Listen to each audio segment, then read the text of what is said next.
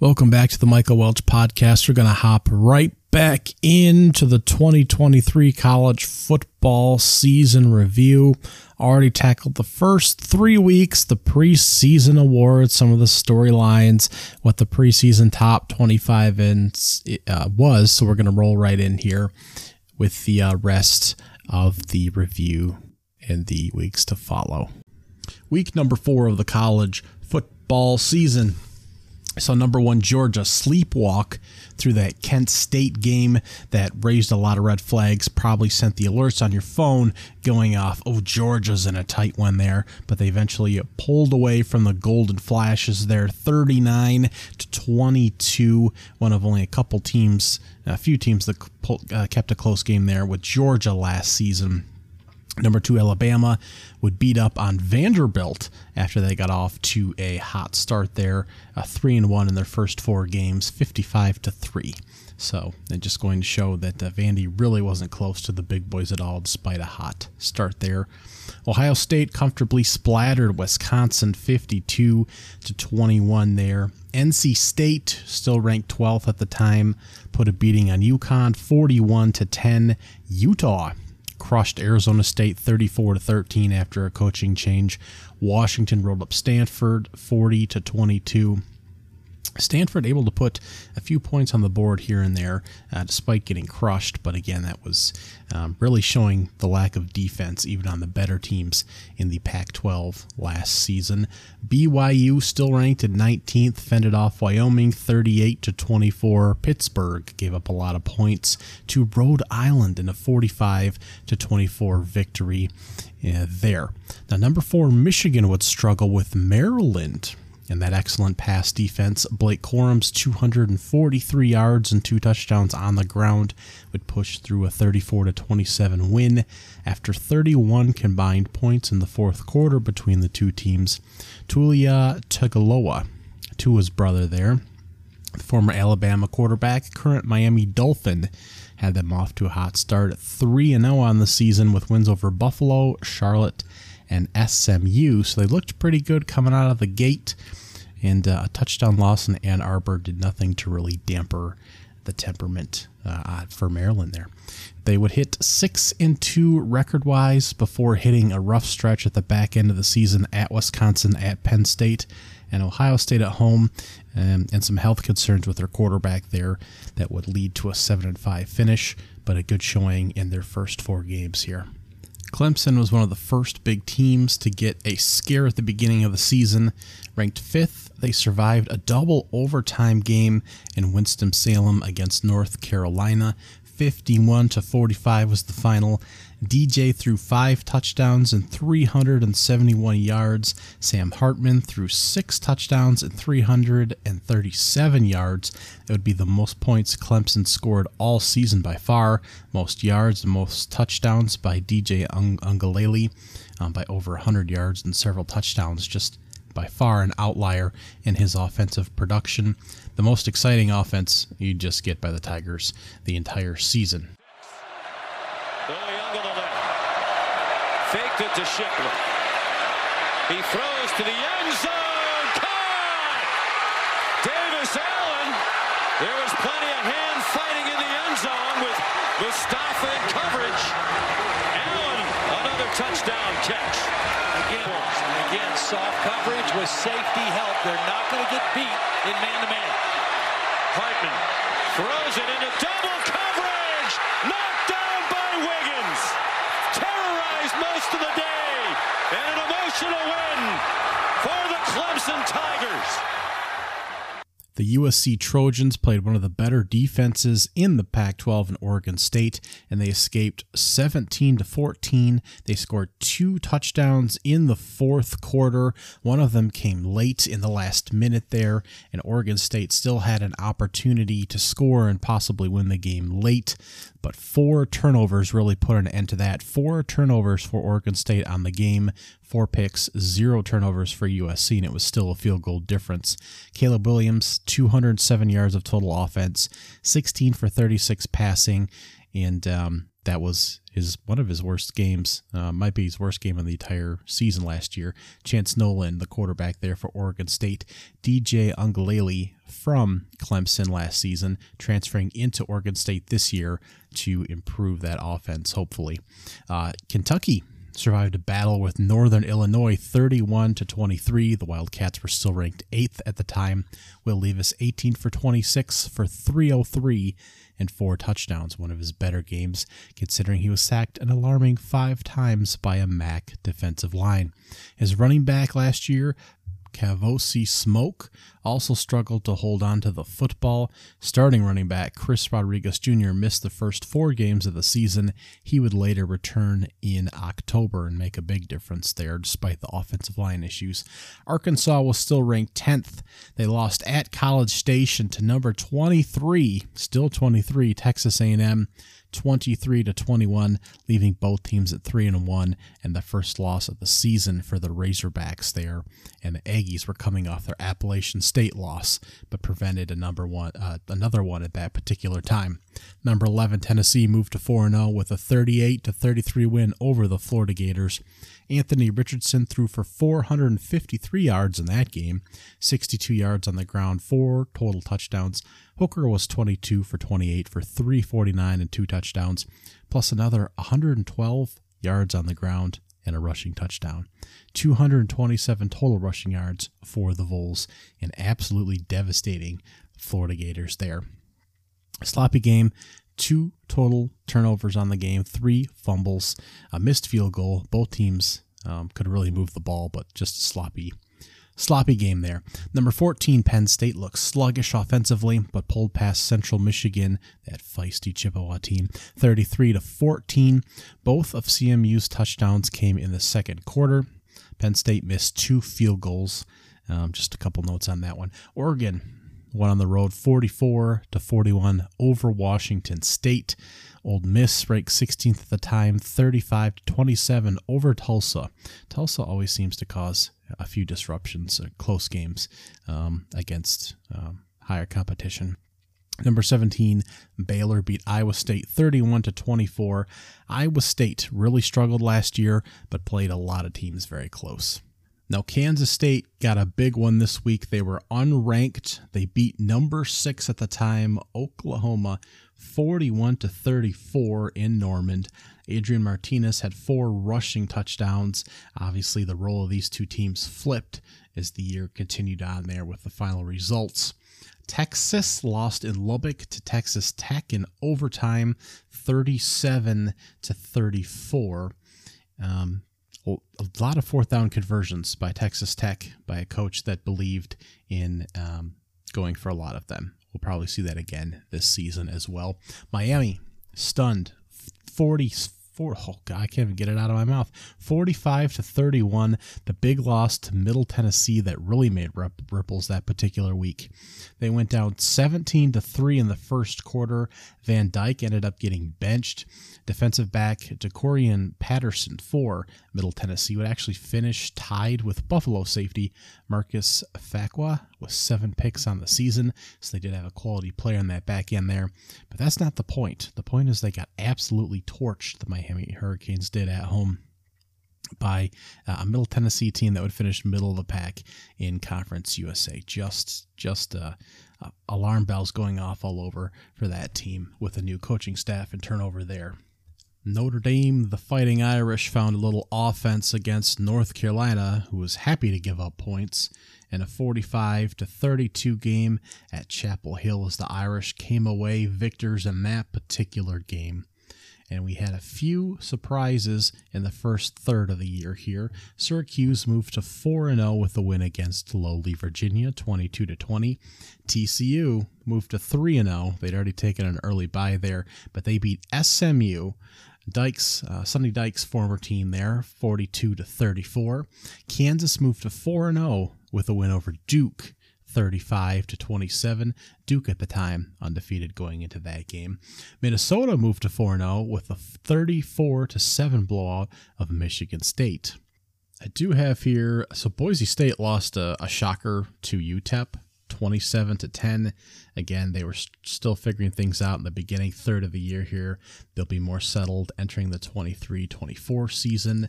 Tulane would lose to Southern Miss 27 to 24. That was the real anomaly they had last season. Um, of course, they were flipping around from two wins the year previous to already surpassing that early in the season. So the loss didn't necessarily stick out uh, four games into the year. But uh, in retrospect, after beating USC in a New Year's Six Bowl, that Southern Miss game stuck out as a weird anomaly loss after uh, the full body work last year. Week number five, Alabama pummeled number 20 Arkansas 49 to 26. Bryce Young went down after 7 of 13 passing for 173. We saw Jalen Milroe, who was 4 for 9 for 65 yards and a touchdown in his absence. He also had 91 yards and a rushing touchdown on the ground overall, the Tide really went uh, with handoffs 317 rushing yards and five rushing touchdowns to put away the Arkansas Razorbacks, who were not in the game at all.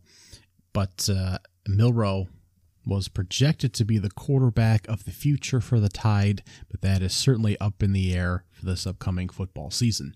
Number three, Ohio State pummeled Rutgers. Number four, Michigan beat Iowa 27 to 14. Another strong defense there for the Wolverines. Blake Corum had 29 carries for 133 yards and a touchdown. Clemson beat number 10 NC State 30 to 20. I wish uh, it was a little bit more of a ball game. DJ ran for 73 yards and two touchdowns. He threw for 209 and a touchdown. 19 combined penalties in this game. Two turnovers by the Wolfpack. Uh, really a putrid offensive performance. Uh, tallied it up to 5.1 yards per pass attempt, 1.6 per run between the two teams. But uh, 30 to 20 was the final. Clemson put enough offense on the board to really disrupt uh, NC State. It was just putrid at throwing the ball, passing the ball, getting things going last year, which was a shame because they had a veteran quarterback there uh, returning. Number 14, Ole Miss survived number 7 Kentucky 22 to 19. 0 points in the fourth quarter made this game very uh, dull to end, quite frankly.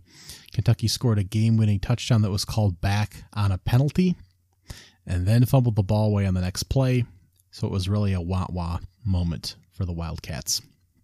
Number 16, Baylor loses 36 to 25 at home to undefeated number 9 Oklahoma State in a rematch of the Big 12 Conference Championship game of 2022 and this was a game that was promptly forgotten within the next couple weeks as both teams fell out of the rankings. Number 11, Penn State played a really weird wind game against Northwestern, if you recall watching that. 17 to 7 was the final there. Again, a lot blamed on the wind, but also perhaps playing a much inferior opponent. Number 6, USC 42 to 25 over Arizona State. 392 total yards of offense for Caleb Williams and four more touchdowns as he started to put together that Heisman campaign. Number 12 Utah stifled the iffy Oregon State offense 42 to 16. They didn't have a whole lot of problems there. And Oregon beat Stanford 45 to 27 again just like Stanford had put 22 points, I believe it was, up against Washington the week before. Just not a great offensive team Stanford was, and still managing to put three, four touchdowns on the board against these really top of the line Pac 12 conference opponents. But Bo Nix for Oregon, four touchdowns on the board. He led all quarterbacks in rushing yards last season, so the transfer really worked out well for him. Oregon was very productive. He was a great weapon there. He did have some injuries late, uh, which caused some problems, particularly in the Utah game, which I think prevented him from scrambling as much as he wanted to do and kind of moving uh, within some of the option plays in that offense or QB called runs. But he'll be good again this season, upcoming 23 24 season, and a dark horse Heisman candidate. Kansas State, now ranked 25th, they beat that feisty Red Raiders Texas Tech team 37 to 24 put them away. Texas A&M was still ranked 17th at the time, but they were upended by Mississippi State, that Bulldogs team and Will Rogers. 42 to 24 was the final there. Oklahoma, 18th at the time, fell to TCU 55 to 24. Again, the Sooners had a lot of problems with the uh, defense last year, uh, but just kind of kind of have some problems here against Kansas State. Dillon Gabriel had 330 yards passing and four touchdowns, and they just came up short at home as the wheels started to to come off here. Minnesota lost at home to Purdue 20 to 10. Again, Purdue slow, slowly, slowly climbing to the top of bodies uh, at the Big Ten West because Minnesota was in the mix, Iowa was in the mix, Illinois was in the mix, Wisconsin was in the mix, pretty much the whole division in the running there. So proved to be a big game for Purdue to win over a ranked Minnesota team at the time, 20 to 10. Pittsburgh lost at home to Georgia Tech, 26 to 21 post coaching change. That was a bad loss to take. Georgia dodged a uh, possible upset themselves. Missouri, a good defense that they had over there, and Georgia pulls it out against that group 26 to 22. They needed two touchdowns in the fourth quarter to pull the game out. Still kind of debated um, the autopsy on that game, whether Georgia slept walk through it, where Missouri's defense was really that disruptive. And that's used even for projections looking forward into this 23 24 season. How good is Missouri going to be? Again, piloted and led by that uh, defense more so than the offensive side of the football. But Georgia managed to pull it out in the end there. Uh, another game that was sending off alerts uh, around the college football landscape is Georgia going to lose this football game? Number 15, Washington went on the road and lost to an unranked UCLA team at the time, 40 to 32. Uh, the Bruins make up for a week early schedule, and he lost to Georgia State by moving to 5 and 0 and giving Washington its first loss. Now, this would be a kind of a big deal. Washington, USC, and Utah would all not play each other in the regular season last year. I take that back. Utah and USC played in the regular season. We'll get to that uh, shortly here.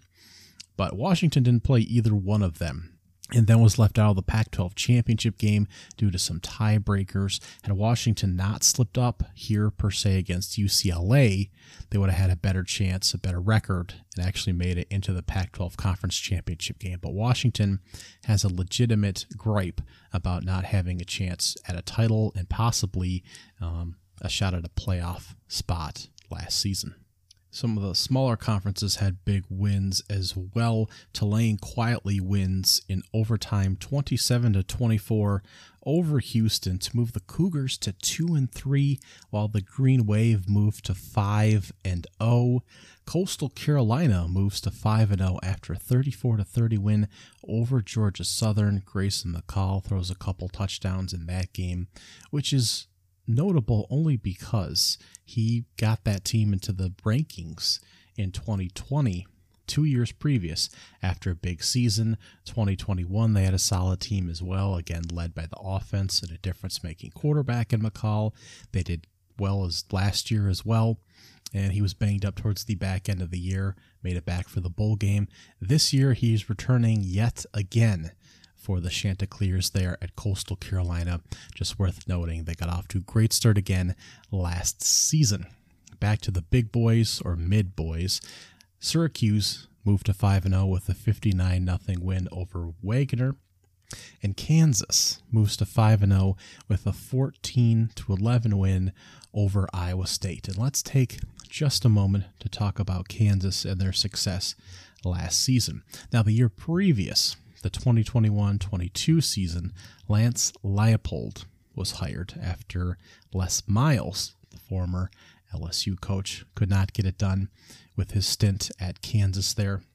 Kansas won 12 games back in 2007, 8 games the year after in 2008, 5 games in 2009, and haven't won more than 3 since that period and is historically an awful football team the 12 game uh, 2007 season is only the second time in school history that they've won double digit games unless you want to count the 1905 season, in which case they have three seasons in which they've won double digit football games. Success does not often come to that school. As far as the football field, Lance Leipold, a multi time national championship winning coach at the lower level, was brought in to that school to help win some football games. And they actually went 2 and 1 in 2021, which was considered a huge success. They did manage to beat Texas 57 to 56 in a barn burner game there. I believe that went multiple overtimes. They did also win their opener against South Dakota as well. They were thumped in a lot of games, per usual. Not something uh, that they were unfamiliar with there, but they won their last or lost their last two games close against TCU and West Virginia by only a possession there. So they've started to improve throughout the back end of the season and won a couple games, which was great success. So to start last season, 5 and 0 was really amazing. It was in part because Jalon Daniels at quarterback was able to really push the offense and do some spectacular things. He'll probably be up there as far as talent at the quarterback position in the Big 12, opening this upcoming 23 24 season as well. One of the better quarterbacks in the league. Now, he replaced Jackson Bean, Jason Bean, sorry, he's still on the roster there, um, but he did have to step in, Mr. Bean did, for a couple games when Jalen went down. But that was not the problem. Jalen did raise the ceiling. Jason pulled it down a little bit, but the defense was ultimately the undoing for the team, which would finish six and seven on the year. So the five and zero start was great, but they started to come back down to earth, even as Jalen went down and missed a few games following this week five game here, and Jason took over for a few games. But still, Jalen will be back this upcoming season one of the better quarterbacks in the Big 12, and we'll see if that defense can kind of pick up and uh, do some more fun things for the Jayhawks. But the schedule's going to be tough. Last season, though, 5 0 start, big deal. Big win over Iowa State, even though they were considered one of the bottom teams in the conference in the Big 12 there. But just a great start there for the Kansas Jayhawks and Lance Leipold. LSU also grabbed a big win there uh, over Auburn to move to 4 and 1 with a 21 to 17 win behind their quarterback Jalen Daniels, Jayden Daniels. There we go. Jalen, Jaden, Jayden Daniels, LSU, Jalon Daniels, Kansas. I think that's right now. Arizona had its season over at uh, two and a half wins by beating Colorado 43 to 20. Six touchdown passes by Jaden Delora. Gosh, all the J's there. But six touchdown passes for him tied a school record for Arizona touchdown passes in a game. Duggan, pressure coming. He saw it. He releases into the end zone. Johnston with a flag coming in. It's a touchdown. Touchdown TCU. Oh. Pass interference. Defense number two. A penalty is declined. Touchdown. That foot was down. That first foot was down when his massive pits, armed arms, hands are wrapped around the ball mitts. As we take a look at week six, that was a battle of undefeated TCU at undefeated Kansas. That was Quentin Johnston putting the winning touchdown on the board there getting hit with a uh, defensive pass interference call and still getting a toe tap on a big catch. It was a great play, and Jason Bean was not able to rally the Jayhawks for the win there with the starting quarterback. Jalon Daniels out.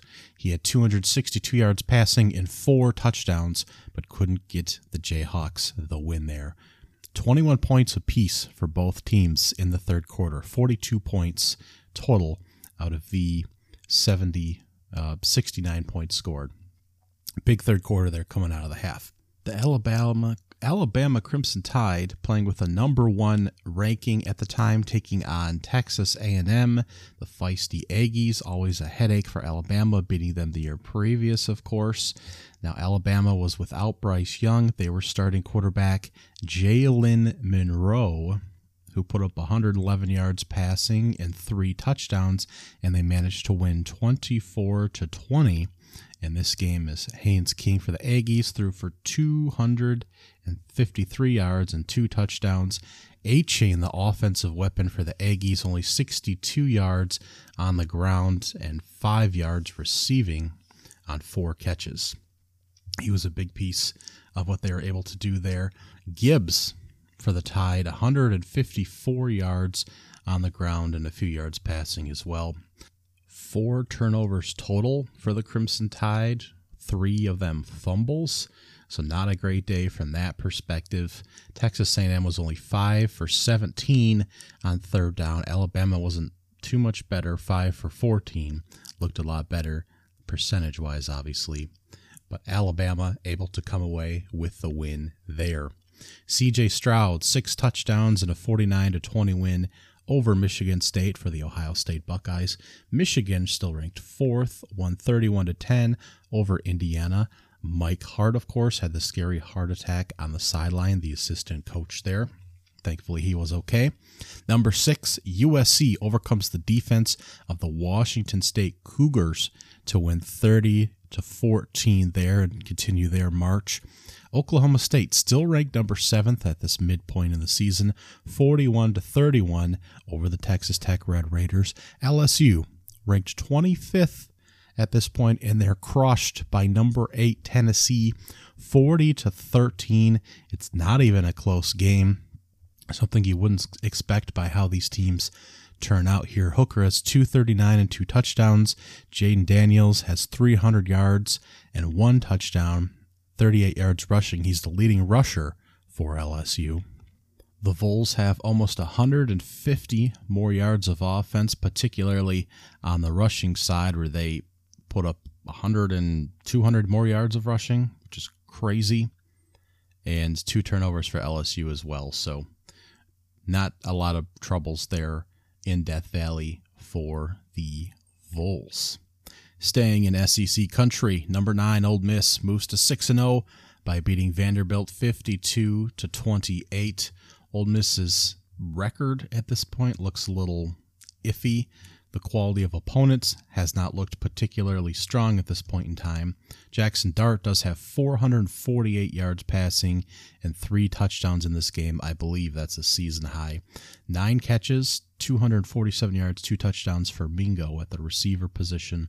Swann has taken over at quarterback for Vanderbilt. He'd hold that for the rest of the year at this point, I do believe, after uh, a couple different quarterbacks competing for that starting position. 281 yards and two touchdowns for that gentleman. McGowan at receiver, seven catches for 104 yards and a touchdown in that particular game. Ole Miss at this point had wins over Troy, Central Arkansas, Georgia Tech, Tulsa, Kentucky, who was ranked at the time, and Vanderbilt. So it was still a little doubtful as to whether or not this team would really compete in the division here, especially with Alabama holding down that number one spot. Although maybe they were better than LSU, who was crushed there by Tennessee. So lots of questions about who was next up in the SEC behind Georgia and Alabama. Perhaps Tennessee really was the third best team, but still a lot of, a lot of places not not set yet at the halfway point here that would later come into uh, fruition in the back half of the season. Number 18 UCLA stays undefeated by beating number 11 Utah 42 to 32.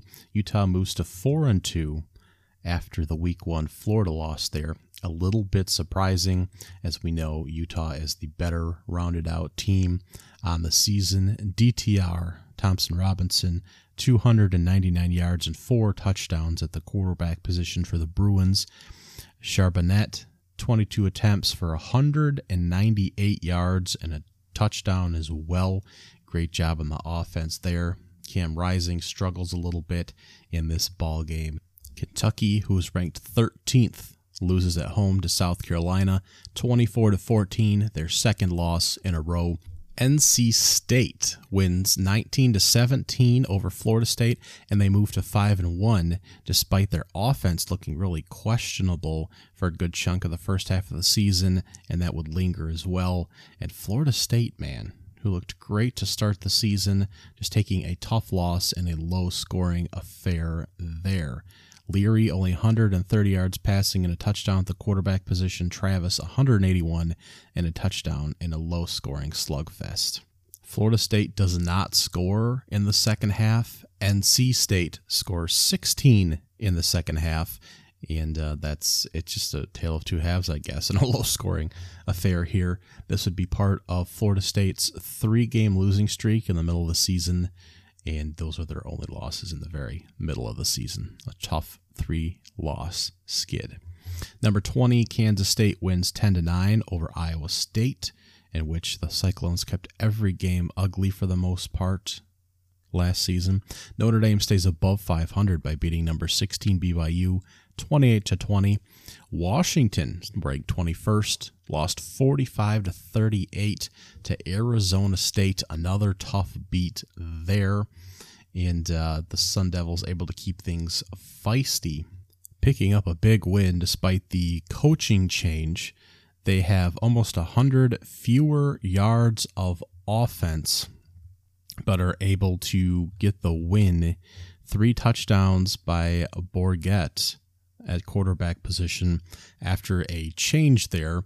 Emory Jones, I'm not sure if he's hurt or goes down, but uh, a coaching uh, quarterback change there does make a difference. Penix Jr., 33 for 53 passing, 311, and an interception as they just struggle to um, stop the Sun Devils, who are 9 for 13 on third down Again, that third down conversion defense for Washington, one of the worst in the country last season. And although they're 7 for 14 themselves and put up a ton of yards, just a ton of yards, um, they just, a touchdown difference. Forks are able to get one more on the board there. The Sun Devils forks up. Good win there as they move to 2 and 4 and knock the Huskies to 5 and 2. The Oregon Ducks at ranked 12th do beat Arizona 49 to 20 as they continue to uh, whip up into a powerhouse here. They move to 5 and 1 and move Arizona to 3 and 4. But the other two notable games here are unranked North Carolina and Miami playing. UNC wins that one 27 to 24 in the battle of two teams that were thought to possibly compete with Clemson for the ACC title last season. Obviously, we know that is not the case. Tyler Van Dyke throws for 496 yards and three touchdowns in the loss, while Drake Maye throws for 309 and two touchdowns. And that moves the, the uh, Hurricanes to 2 and 3 and UNC to 5 and 1 and what is otherwise a footnote game in last season's repertoire. Also, the Red River rivalry game was in week 6. 49 to nothing was the win for Texas, a game that will of course be a big deal as it's mentioned next year around that time um, or revisited when talking about either of these teams but uh, 49 to nothing Texas just blew the doors off Oklahoma. Dillon Gabriel was out injured. Um, that clearly made a difference in how the offense was able to operate, and the defense really struggled last year, despite the fact that new head coach Brent Venables is a, a defensive mastermind from Clemson. There, just a lot of struggles, and uh, the stats just look horrific. But 49 to nothing was the Red River rivalry game. It was over early and moved Oklahoma, who was a preseason again, uh, top 10 team to 3 and 3 on the season. Now, week 7 was a banger week. This is a big one. This was an impactful week. And it started with number 6 Tennessee beating number 3 Alabama 52 to 49 in a back and forth football game that ultimately put Tennessee in position to knock through a field goal and win this game as most of us remember. Of course, prior to that, Tennessee did hurt itself. Uh, there was a fumble on a handoff that gave Tennessee an opportunity for a scoop and score to keep them in the football game. Defense really came at a premium. Alabama had 31 first downs. They were 6 for 13 on third down. They had 569 yards of total offense. Bryce Young was 35 for 52 passing for 455 yards and a couple touchdowns. Gibbs had 103 yards and three touchdowns on the ground. Tennessee was 5 for 10 on third, 29 first downs. Hooker 21 for 30 for 385 yards and five touchdown passes there. All five going to Jalen Hyatt, who's now in the NFL. 207 yards and five touchdowns on six catches for that young man. Stepping up for Cedric Tillman, who was injured just earlier in the season. He was supposed to be an all SEC player and of course noted as a big injury loss for the Vols, but still stepping into that spot was Hyatt and Bru McCoy as well, who was not as predictive, uh, productive for this game. But still, the Vols operated a good chunk of last season in the in the first part without a key receiver, and then the back end, of course, without Hendon Hooker, their star quarterback. So you can make arguments that Tennessee really could have had a shot at the playoffs had they been healthy, and we know health luck is very much a part of the game. Both teams did have a shot at this game at the end. Alabama maneuvered into position for a game winning field goal with about uh, 15 seconds left and missed missed theirs. Um, Tennessee was able to to get back and set up on their side of the football field, got a couple plays in and set up perfectly with a second left for a game winning field goal. Field goal range. They'll throw short in and out of the hands of Gibbs. Young, quick on the back pedal, quick on the throw, incomplete. Intended for Burton, and he's looking for a flag and doesn't get one. From 50. Reichard's kick on the way, pushed it to the right, no good. Hendon Hooker looking to throw, scanning things, throw in, and complete. And he got it to Ramel Keyton again. First down midfield. Hendon Hooker can't take a sack. Double clutches, throws. It is caught. Do they get the timeout? Bru McCoy.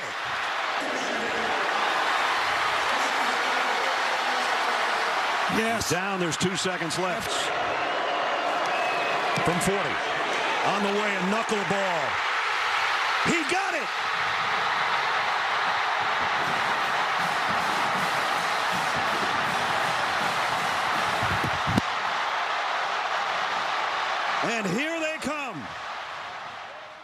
Michigan played what was supposed to be a really tough matchup against Penn State in a 5-10 battle. They led 16 to 14 at the half, ultimately won 41 to 17. They rolled up a massive amount of yardage, 418 on the ground in this one, as Penn State's defensive front just could not slow down Edwards, 16 attempts, 173 yards, and two touchdowns in this one. Both backs went absolutely wild. And we'll see if Penn State can kind of shore up that defensive line this upcoming season to prevent that. Number 20, Utah, 43 to 42 over number 7 USC. A two point conversion by Cam Rising is what put this one over the top. USC was pushed to 6 and 1 and of course, Utah already taking two losses there, moved their record to uh, five and two for the Utah Utes in a big action packed game there, rising 415 yards and two touchdowns, 11 carries officially on the tally, uh, but 60 yards and three touchdowns rushing led the team in rushing. Kincaid, the superstar tight end, 11 catches, excuse me, 15 catches for 217 yards Caleb Williams 381 yards passing and five touchdowns in the ball game. Rising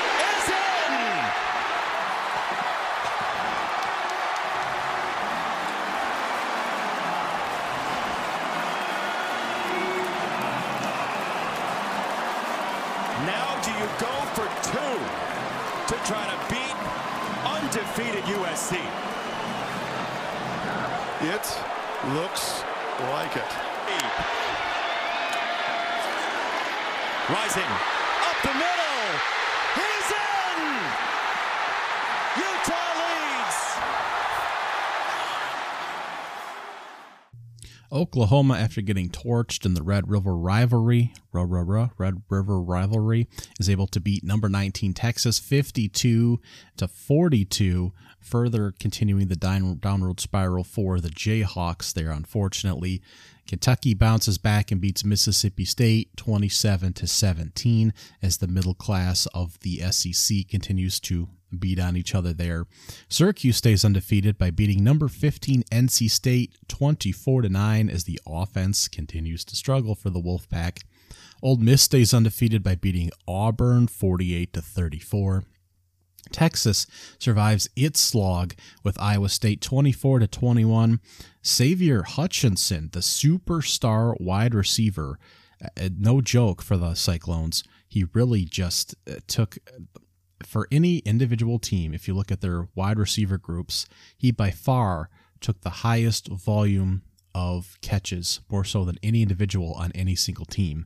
He was the entire wide receiver core for that team. Uh, Xavier Hutchinson was so important for the Cyclones there. And he dropped the potential game winning touchdown late in that game. I don't think it was talked about enough. He backpedaling towards an open end zone and just dropped the pass. They could have potentially beaten Texas. Um, they could have uh, had a drive, uh, had opportunity for a drive to score a game-winning touchdown, um, but it would have given Iowa State the lead late, and they just blew it there. Illinois was ranked 24th. They moved to 6 and 1, beating Minnesota 26 to 14. James Madison made it up 25 in the rankings. Don't forget that. Their first year uh, at the highest level of football here, but they lost uh, 45 to 38 to Georgia Southern on the road. Now Kyle Vantrease of Georgia Southern there uh, in the upset.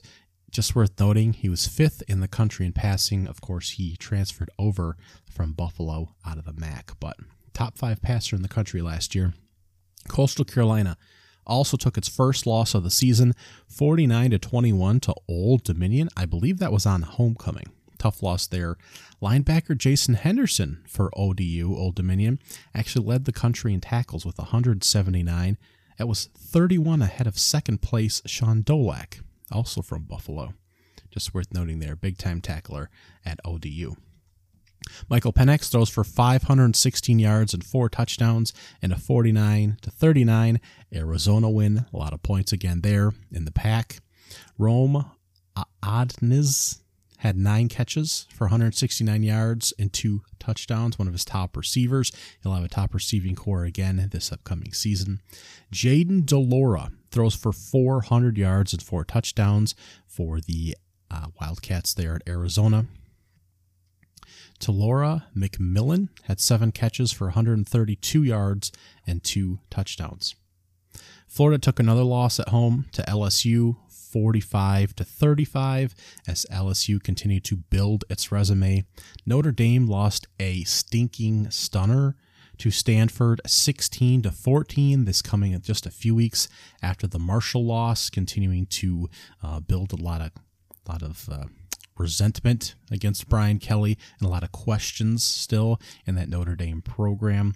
And North Carolina held on to beat Duke 38 to 35 in a great rivalry game that came right down to the wire. Here's Maye, pressure coming, going to turn, throw toward Green. Touchdown, Carolina. And Jaquez Moore in the backfield with Riley Leonard. Leonard up in the pocket, going to take a deep shot, and it is caught behind the traffic. A great grab by Jordan Moore at the Carolina 47. Leonard again, a two by two look. Going to throw, batted around, and intercepted. Will Hardy has come up with the deflection to end the game. A game winning touchdown there with 18 seconds left for North Carolina.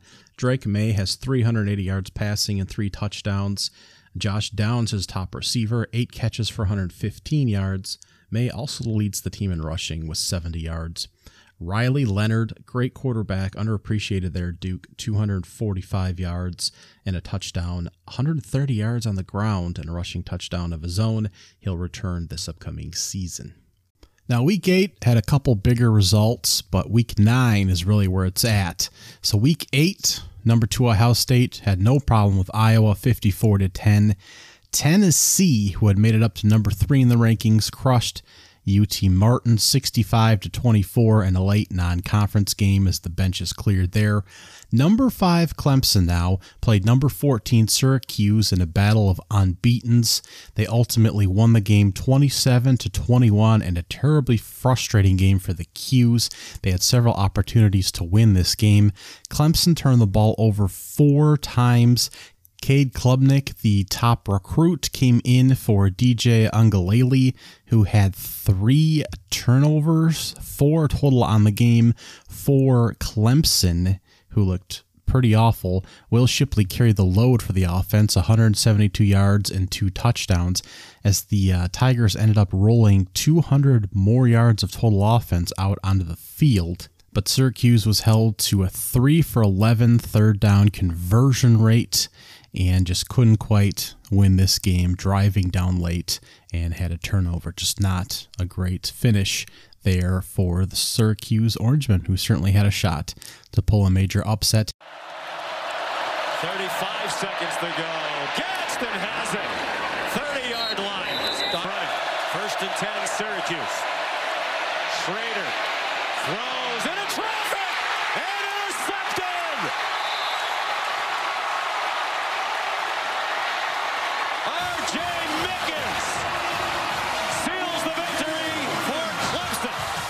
Alabama took down Mississippi State.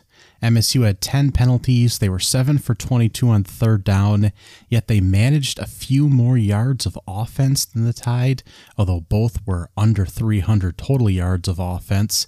So just a real uh, gritty battle there where Alabama was able to overcome uh, Mississippi State there and convert when they needed to and put points on the board.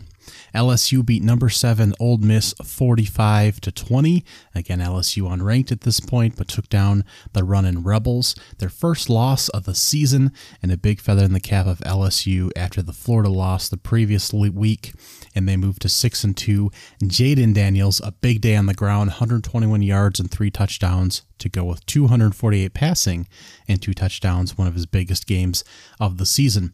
Now, number eight TCU, all the way up there in the rankings, played number 17 Kansas State in that first game they would play on the season, besides the conference championship game, and TCU pulled this one out 38 to 28 in the initial meeting.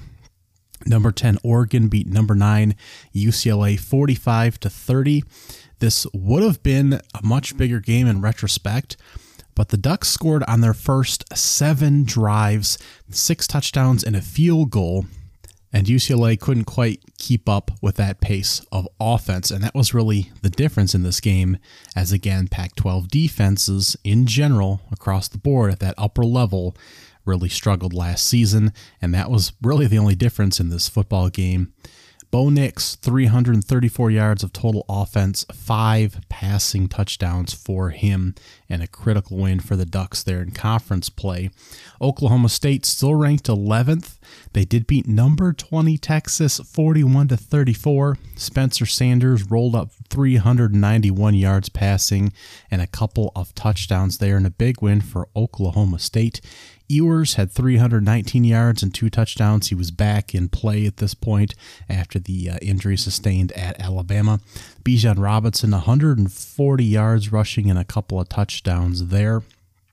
Very much in the mix of things and uh, just a big win for Oklahoma State at home. They were six one at this particular point, and that moved Texas to five and two. So very much looked like Oklahoma State was still in the picture to make it to the Big 12 Conference Championship game.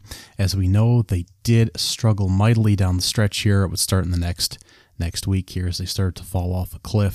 Sanders has a completion and a first down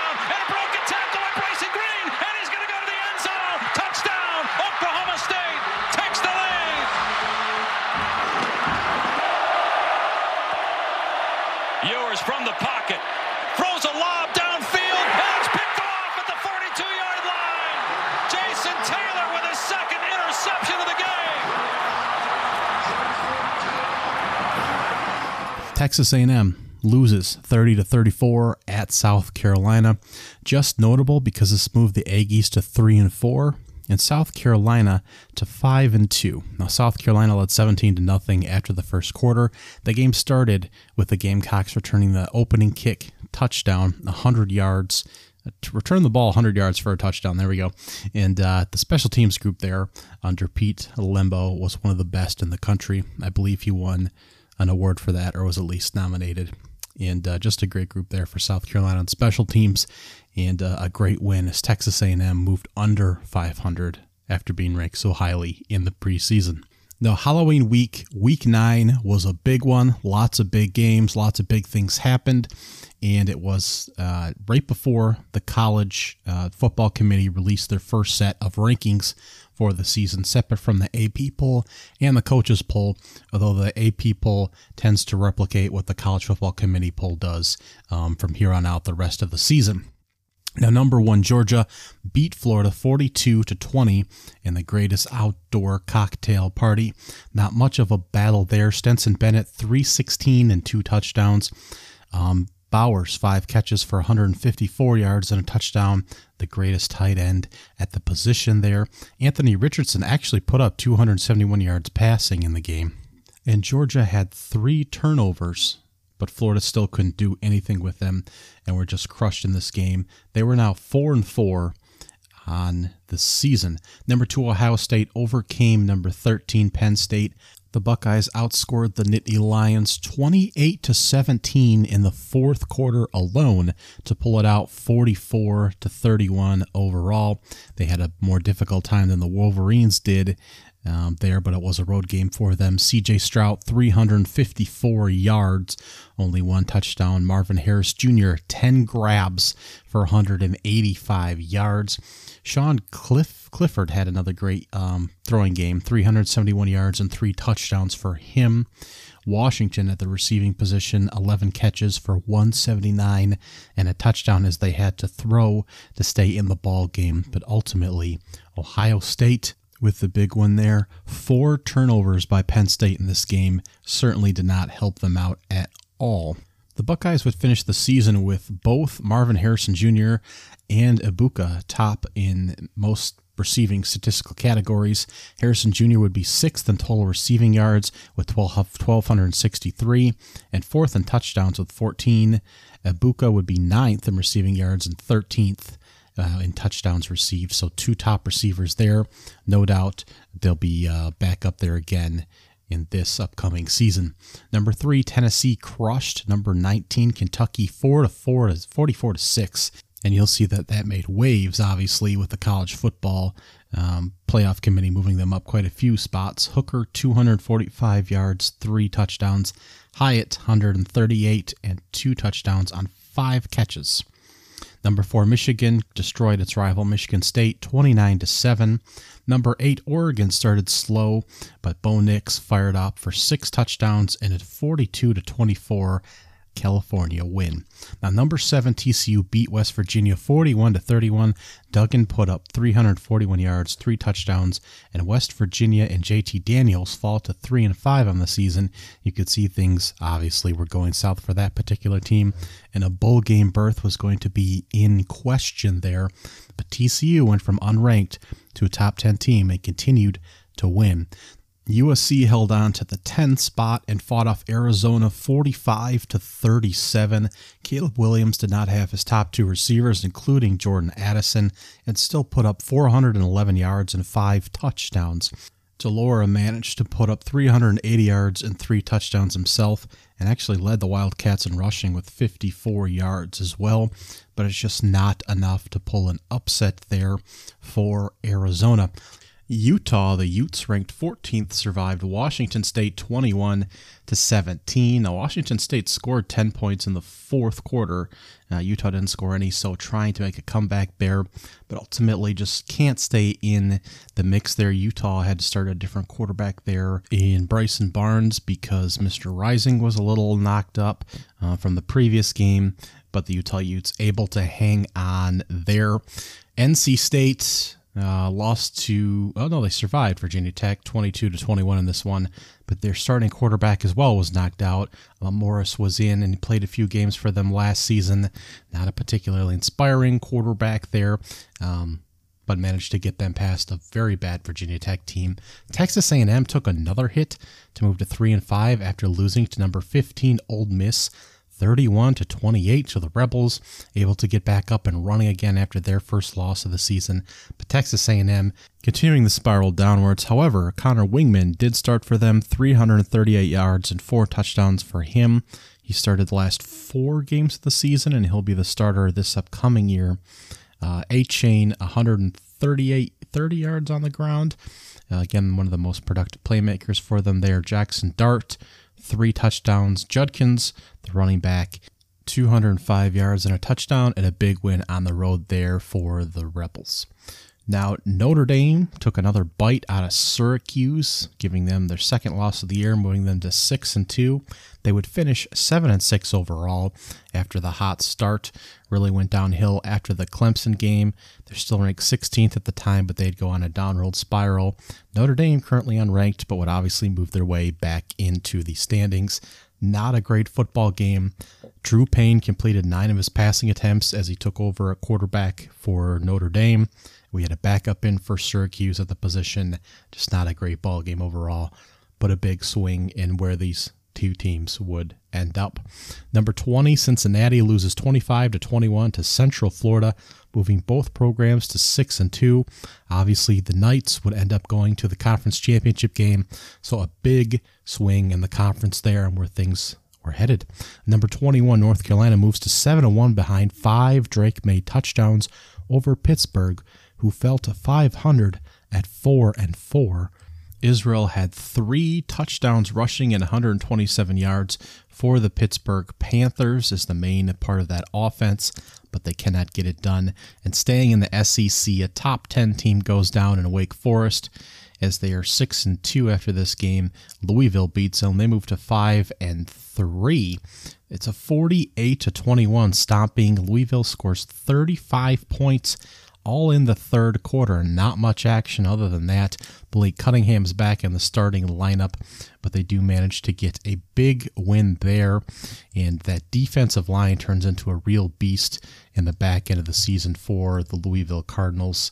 And this is a part of that started rejuvenation there. Eight sacks on the day, I believe, for the Louisville Cardinals on Sam Hartman there in the backfield. Great job by the Cardinals there. And while that was going on, number 22 Kansas State brought number 9 Oklahoma State down several pegs in a stunning 48 to nothing win. Will Howard was filling in for the injured Adrian Martinez at quarterback for the Wildcats. Four touchdowns scored. This is one of those so lopsided, it's not quite worth looking at the box score, but everything went wrong for the Cowboys as they would end up going on a skid as well to finish the college football season.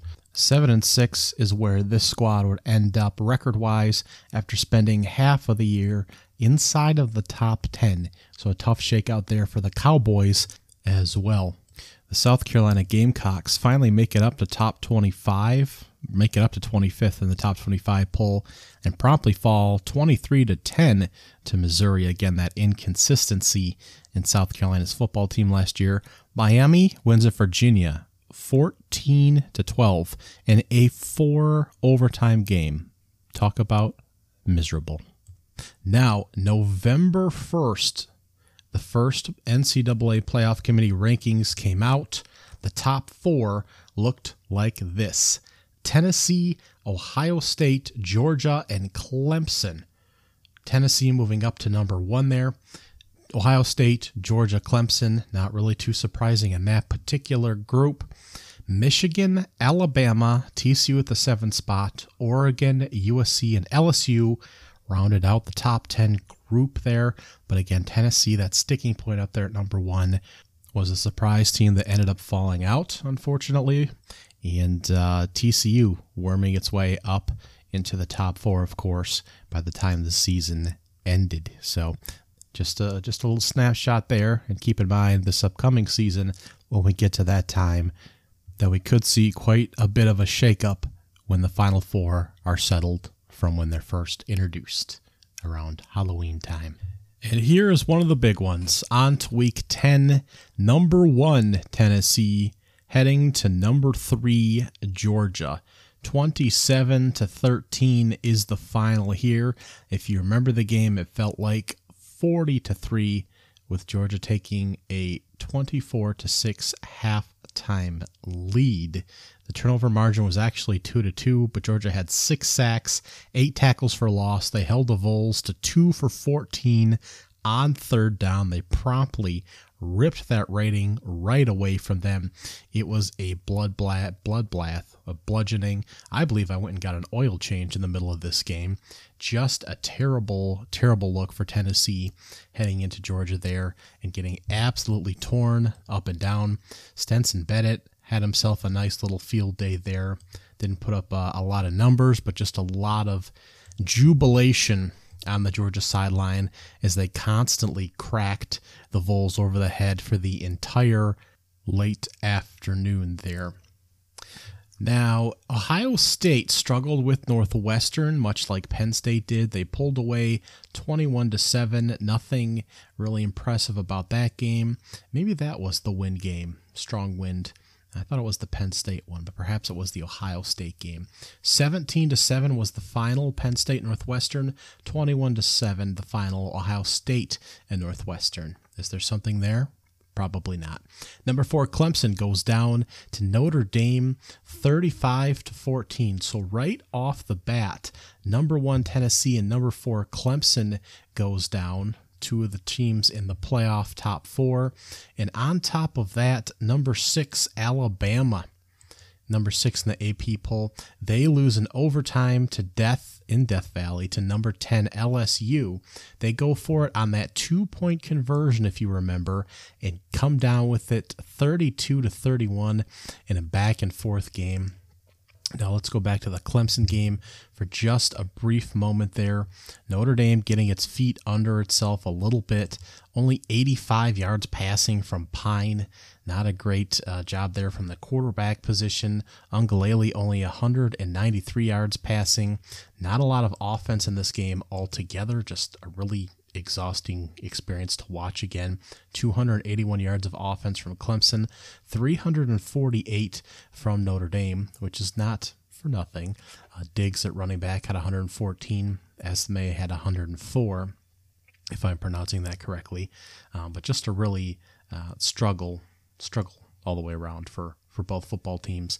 Notre Dame does end up going 6 for 12 on third down. Clemson is 4 for 11, but just not uh, terribly productive on either side of the football for these teams. And Clemson ultimately ends up making a quarterback change. Um, Klubnik does come in for one pass attempt that is intercepted, and that's about um, how that goes there. Now, Alabama going down in Death Valley to LSU.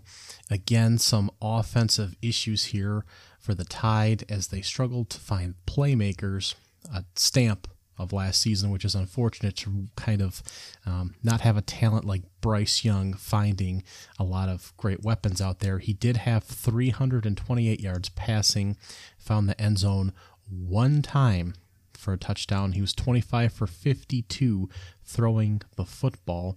Um, Brooks at the receiver position had 19 targets, caught seven of them for 97 yards and a touchdown. He had a long ball of 41 yards. Gibbs, the running back, 15 yards rushing, 11 targets throwing the ball, uh, eight of them caught. Um, again, just a main piece of that offense there. Alabama's got to find something else this season. He can't carry the entire load there. Jayden Daniels, 22 for 34 for 182 yards passing, two touchdowns, 95 yards on the ground, and two touchdowns as well. Very much carrying the offensive load for LSU. Alabama does end up with 100 more yards of offense, but eight different guys have to catch passes in order to get there, and again requires a Herculean effort by Gibbs. And ultimately, it's just LSU producing when they have to in order to win this football game. The game did go into overtime. Here is the Alabama touchdown. Uh, there was a pass interference call that extended the drive and allowed them to score. LSU on a Jayden Daniels keeper in turn, able to run it in from quite a few yards out, and then decided to go for two and the win. Roydell Williams puts Alabama on top with his second touchdown tonight.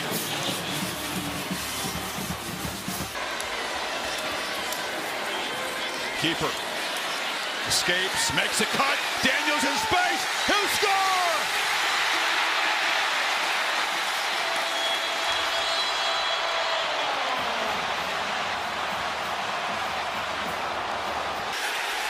They still had an extra guy in the field, barely get him off. Daniels for the win. Caught! It's good! LSU does it! Mason Taylor! Now, the USC, who's ranked number nine, has to fight off another tough opponent, another tough game, I should say, in Cal. 41 to 35 is the final there. Shouldn't have been a tough game, but much like Arizona, defense is a problem there, and they're able to fend off the Cal Bears barely. Uh, TCU's up to seventh. They fend off Texas Tech 34 to 24, the Red Raiders, in a lot of football games in their own right as well. But TCU able to survive and, of course, move up the rankings after some of the upsets that week. Number 12, UCLA beats Arizona State 50 to 36 on the road. Four touchdowns behind Dorian Thompson Robinson. A great job there with Arizona State. Slowly trying to uh, pick teams off here and there, but a great win nevertheless for UCLA as they move to 8 and 1 on the season. Texas, ranked 24th, goes on the road and beats Kansas State 34 to 27. They were ranked 13th at the time. This moves both teams to 6 and 3 overall. Martinez has 329 yards passing and two touchdowns, a rarity for him to throw quite like that. Quinn Ewers less than 200 yards, couple touchdowns. Bijan Robinson has 209 yards on the ground though doing what he does best, and a great win on the road for Texas, who scores a majority of their points in the first half. Only three second half points as they're able to hold on in Manhattan. Kansas there. Pittsburgh beat Syracuse 19 to 9, further continuing the spiral there for the 'Cuse with a couple of middling teams battling in the ACC at that particular point. Oklahoma State loses 37 to 16 to Kansas a rough go there. NC State beats Wake Forest 30 to 21. Wake Forest is ranked 21st. NC State 22nd at this particular time. Florida State houses in state rival Miami 45 to 30. Just a destructive performance as Miami continues a rough debut season for Mario Cristobal here. It is just a, a, devastation. A backup quarterback in 37 yards passing. Jordan Travis, 202 yards passing and three touchdowns. Just a rough go for Miami, who only manages a very, very sad um, 188 yards of total offense as the Seminoles more than double up on them.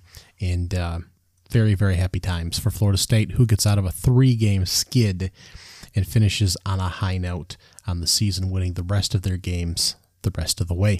Washington, was unranked at this time, beats Oregon State 24 to 21 on a last minute field goal. They would find themselves back in the rankings. Of course, they did not manage to get back into the Pac 12 conference championship game, but they would not lose again. Um, but somebody had to pick two of the best three teams to make it in. They did not play Utah or USC. Just a tough, uh, tough go there, and a non-round robin conference. And occasionally, you get these weird things that um that happen. But they managed to beat the Beavers, twenty-four to twenty-one, and uh, Oregon State doesn't get a chance to beat any of the top competitors. USC, UCLA, Washington, Oregon. They get a shot at a few of them, I should say, but doesn't manage to beat any of them. They fall to six and three. Washington up to seven and two. Only one touchdown from Penix, but 398 yards passing in the game. All three timeouts to work with. Plenty of time on the clock as Dre indicated. Odunze with a spin move. Close to another Huskies first down. Wright missed a tackle. The 25 team, according to the college football playoff poll, will find their way back in those rankings next Tuesday night. A lot on the line in these final seconds. Davis is open and a diving grab. That'll be enough for a first down. Henry on the way, and it's good. Week 11 out, we are in the home stretch. Georgia is ranked number one again. They head to Starkville, Mississippi, and punch out the MSU Bulldogs 45 to 19. Not a lot of problems there as they take care of business, shutting down Will Rogers, who still gets off 263 yards passing, but is not nearly as productive as usually is. Stetson Bennett, on the other hand, 289 and three passing touchdowns, and able to take down the Bulldogs at home. TCU notches one of its biggest wins of the season. They moved to 10 and 0 by beating Texas 17 to 10, and this moves Texas to 6 and 4 on the year at this particular point. Again, not a lot from the quarterbacks. 123 and a touchdown from Duggins, 171 from Quinn Ewers. He starts to get uh, a little pushback in the media that he's not attempting enough putting enough effort into his passes, I should say. Um, and he starts to get a rough narrative. He's 17 for 39 in this ball game and has an interception. And uh, as much hype as he's getting this upcoming year, the 23-24 season, uh, just remember that things got a little weird at the end of last year. Coming back from his injury, where his effort was uh, questioned a little bit in the media. We'll see how things go as they are the prohibitive favorite this upcoming season. Um, but they did lose at home to TCU and fell to six and four. The Horned Frogs making their run in their way towards the college football playoffs. Uh, less than 500 combined yards between these two teams 199 for Texas and 290 for TCU. Just an ugly sloth of a game, uh, if that's a adjective to describe it. Uh, number 25, Washington back in the rankings. They beat number six Oregon on the road in Eugene, 37 to 34. This was a big game for them. 408 yards passing for Penix Jr., two touchdowns, 280 yards throwing, and two touchdowns for Bo Nix. He also uh, Scooby Doo's runs for 59 yards and a touchdown as well. These teams combined for over 1,100 yards of total offense, but it is indeed Washington that goes on the road and grabs a very big win here. Washington's only 5 for 9 on third down. They pick up 24 first downs, and it's just nonstop points here. Uh, 9.1 yards uh, per attempt here. Oregon, on the other hand, uh, 7 for 14 on third down. They do go for uh, fourth downs four times, 3 for 4 converting, 32 first downs, just nonstop offense all over this ball game. No turnovers on either side. Penalties are relatively low, 12 combined, so it's not uh, out of this world like some of these games are. and just a, a, just an offensive explosion like you would expect from some of these Pac-12 teams. Number seven, LSU beat Arkansas 13 to nothing on the road to continue their march there in a low-scoring affair to the uh, SEC championship game.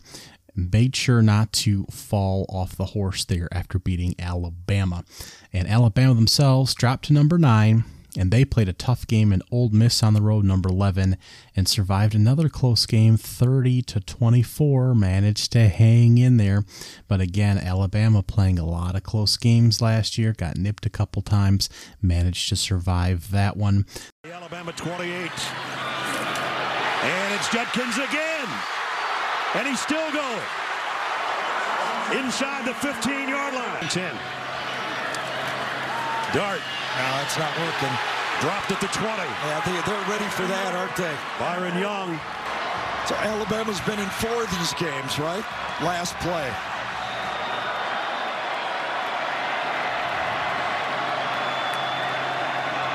Dart to the end zone. Incomplete, broken up by Brian Branch. Intended for Jonathan Mingo.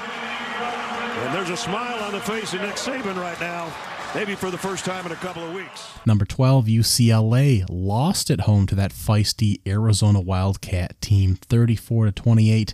Their second loss of the year, their second conference loss, knocking them at this particular point out of the conference race, especially with a week to go. 315 yards passing and two touchdowns from de Laura. Uh, Thompson Robinson, 241 uh, 45 yards and a touchdown. Charbonnet did have 182 yards rushing and three more touchdowns as one of the great backs in college football. And there's a fleet of them, but he did an excellent, excellent job there. Tough time um, converting on third downs for UCLA, 5 for 13, while Arizona was batting 50%, and uh, turnover as well for UCLA helped um, put them in a tough position as well as the Wildcats finally grabbed one of the top teams there and just a great job winning on the road in Los Angeles. North Carolina ranked 15th went on the road there and was able to punch out Wake Forest 36 to 34. A field goal in the fourth was the difference. Um, 490 yards for Wake Forest. Sam Hartman, four touchdowns, 320 yards. Drake Maye, three touchdowns, 448 yards. 584 total yards of offense for North Carolina for those keeping tabs at home, over 1,000 yards combined offense. Josh Downs had 11 catches for 154 yards and three of those touchdowns. In just an offensive shootout, North Carolina was 10 for 16 on third down. Wake Forest was 3 for 12. And yet this game went down to the very wire. North Carolina kicked the field goal with just two minutes left in the game. Notre Dame survives Navy. They are ranked 20th, but they won there. Illinois loses to Purdue in a game that made a difference in the West Conference race there. So that was the big trip up for the Fighting Illini, despite a great defensive front and one of the best defenses in the country, with a whole slew of them coming from the uh, the Big Ten and particularly the West division there, Illinois, Iowa, even Minnesota was in the mix.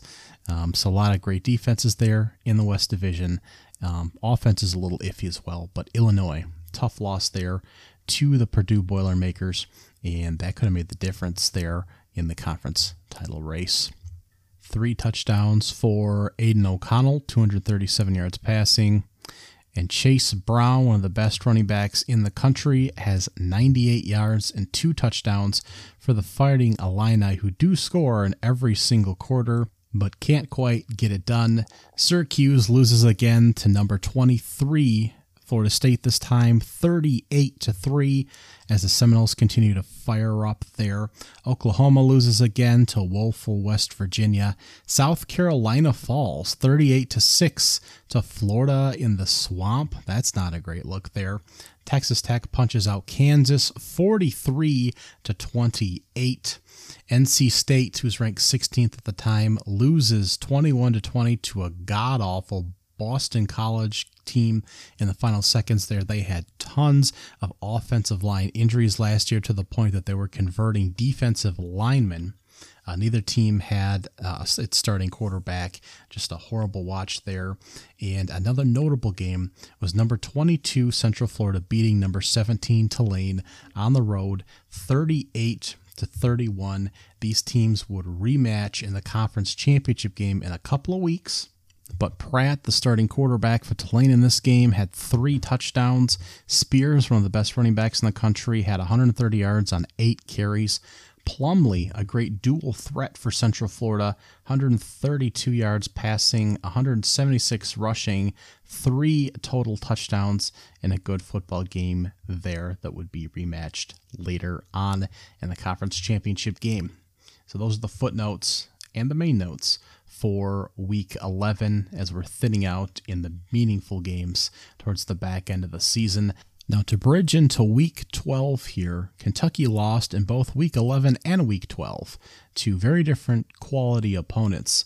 First, losing to Vanderbilt in week 11 in a shocker, as that program has slowly been trending upwards. Just a tough loss there for the Wildcats and that offensive line, which is one of the worst and uh, turned around and lost to Georgia in Week 12, 16 to six, kept it close there, and um, Georgia's not able to exploit that offensive line as well, and they hang for a bit before ultimately losing in the final game of the season.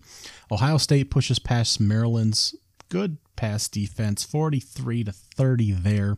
Michigan survives Illinois 19 to 17, able to make a move there past that great defensive front. And you have to remember the Wolverines played several close games last year, Iowa, Illinois, and another one against uh, Maryland as well but they made it past Illinois there. TCU 29 to 28 over Baylor in a back and forth game. TCU has to run onto the field with the clock running to kick the game winning field goal. Certainly you remember that football game. Now TCU uh, 8 of the past 9 games won by 10 points or less at SMU against number 18 at the time Oklahoma at number 19 Kansas, number 8 Oklahoma State, number 17 Kansas State, at West Virginia, Texas Tech, at number 18 Texas the week before, and now over Baylor. Just a wild string of games that they had to win in order to make it to the playoffs, of course. A spike on second and seven, so now it's third and seven with 22 seconds left. Third down, another run. DeMercado. Gonna get on the field. Yeah, he got a hustle here. Wow. A run, and now it's a total scramble. Emergency mode for the unbeaten Horned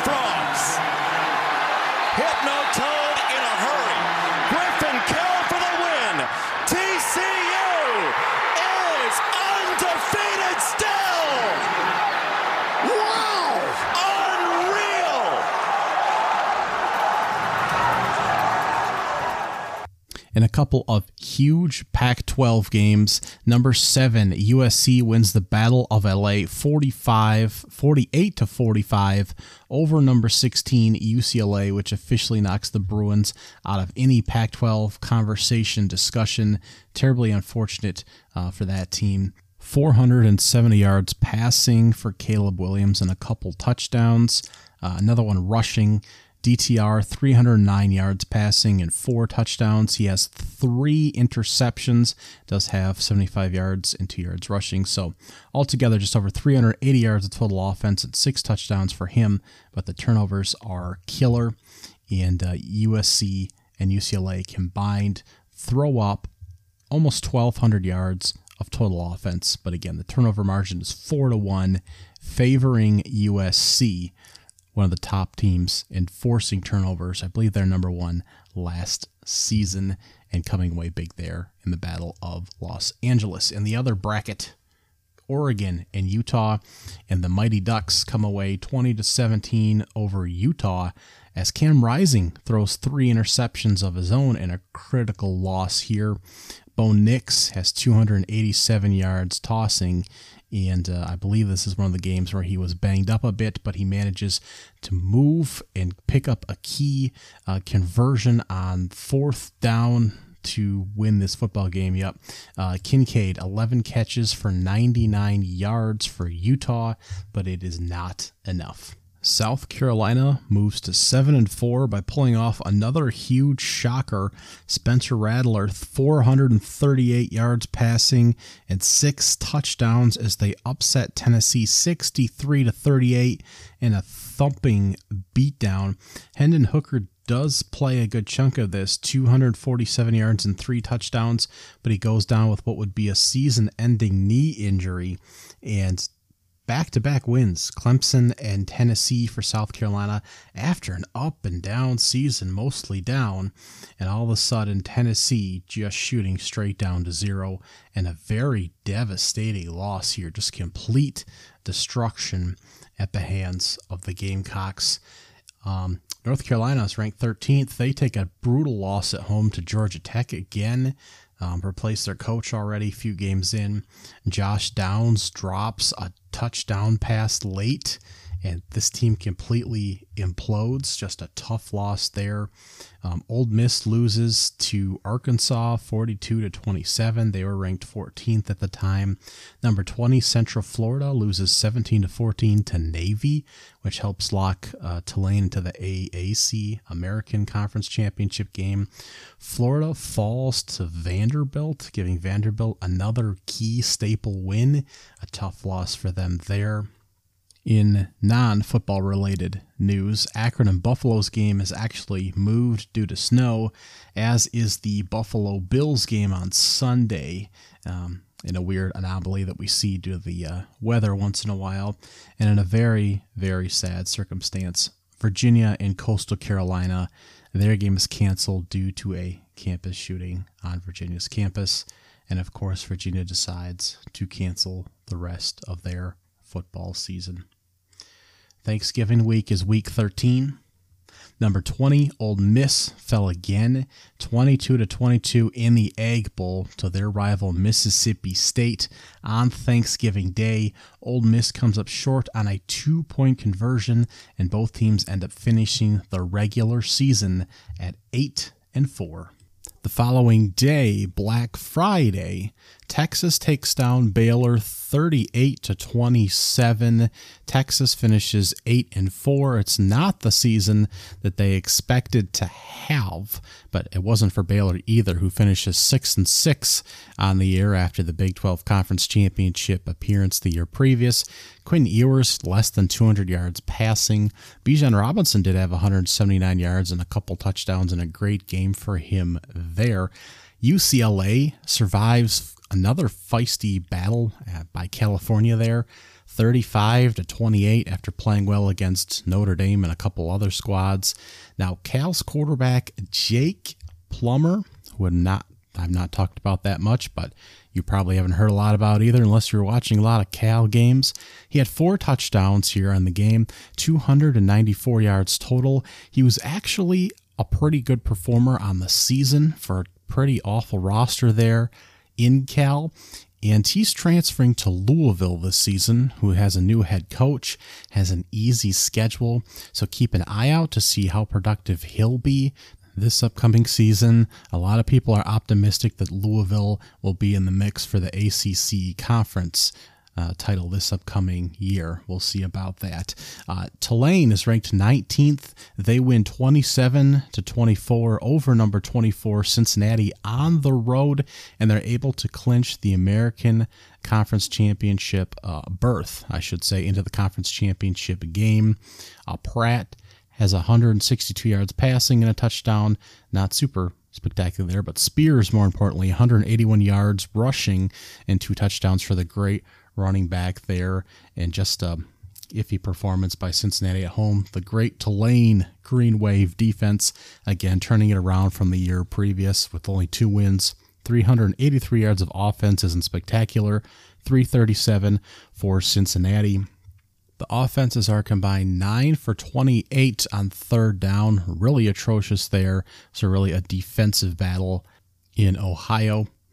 Boise State 42 to th- 42 to 23 over Utah State and they finish 8 and 0 in the Mountain West and walk their way into the Mountain West Conference Championship game. Just a big victory for a team we haven't spoken a lot about there, and you probably didn't watch a whole lot of last season, uh, but they did have a lot of success in the regular season. Mountain West Conference. Uh, not as challenging, I would say, last season as they can be in some years.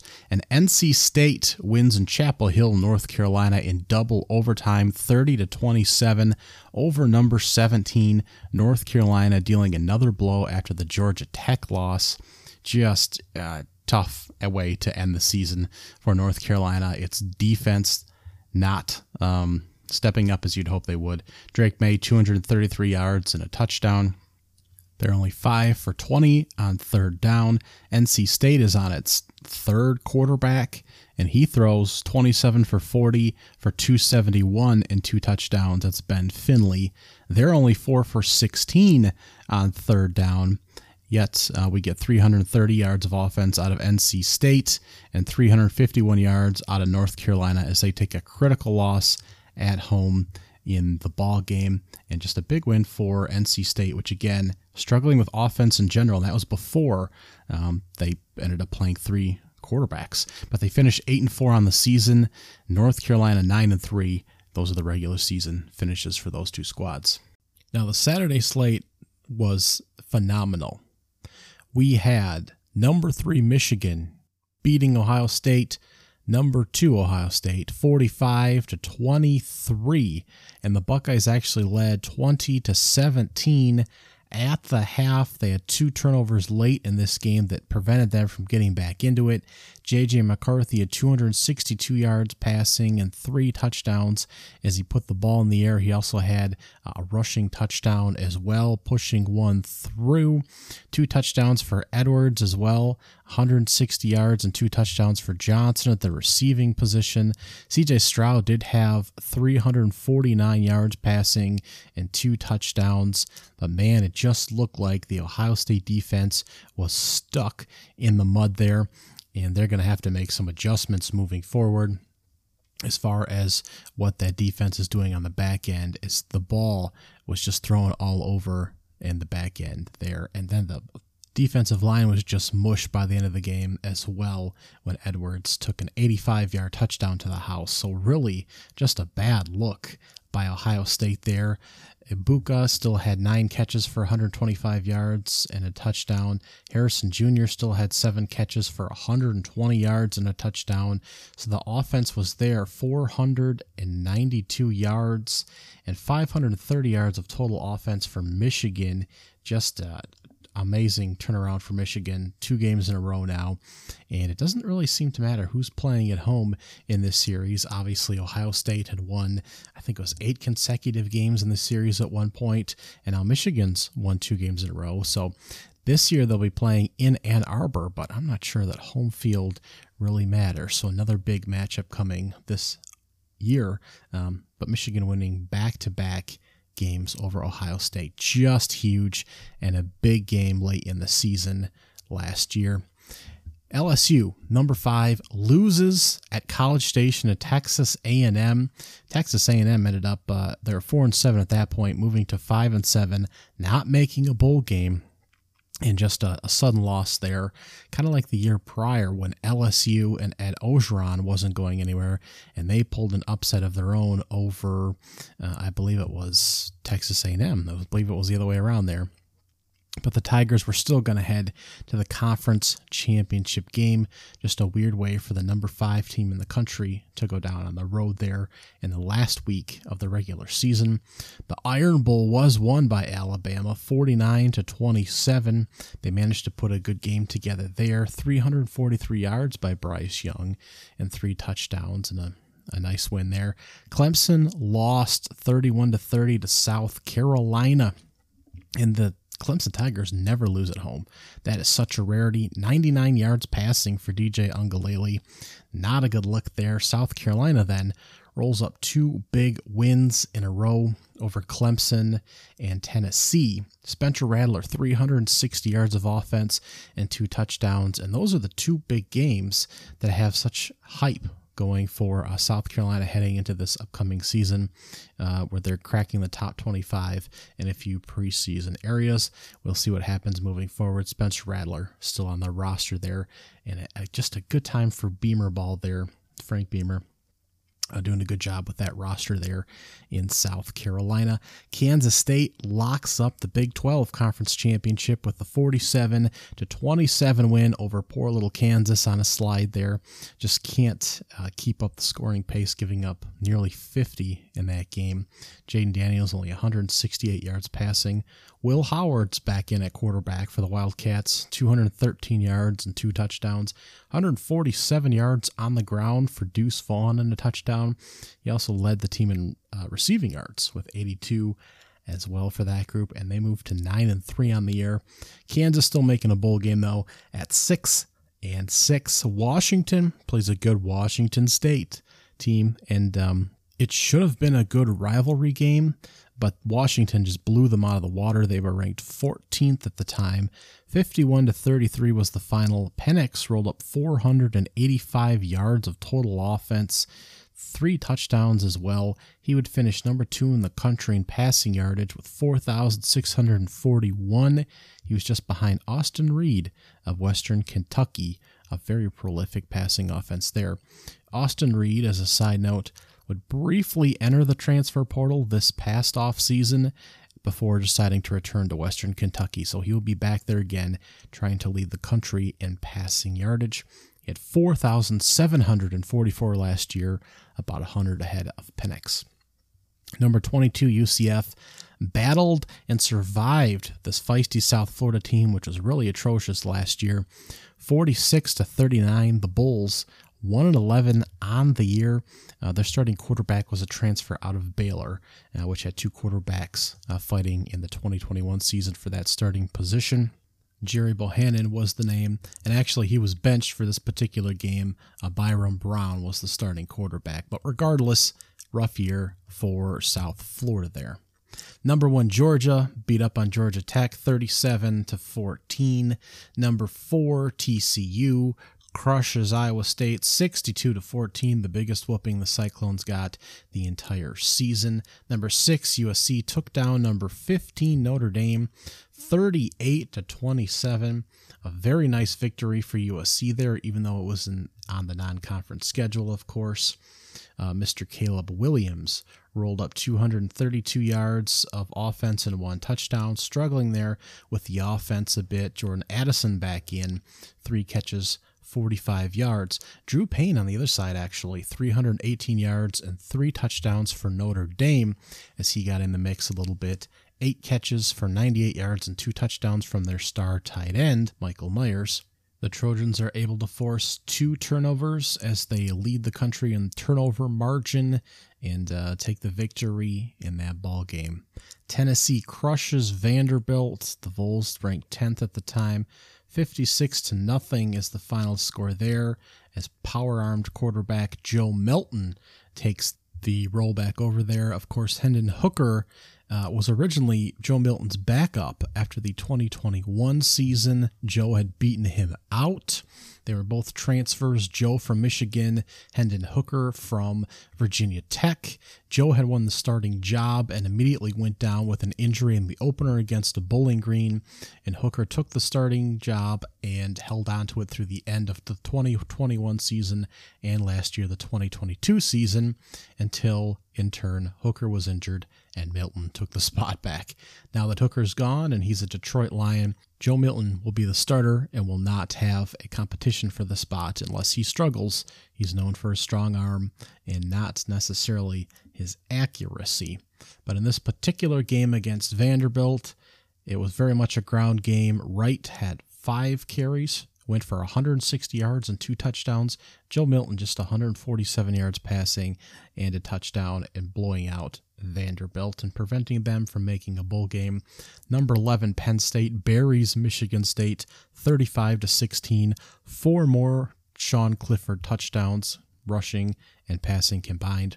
Louisville makes it to 25th in the rankings finally and then loses 26 to 13 to rival Kentucky.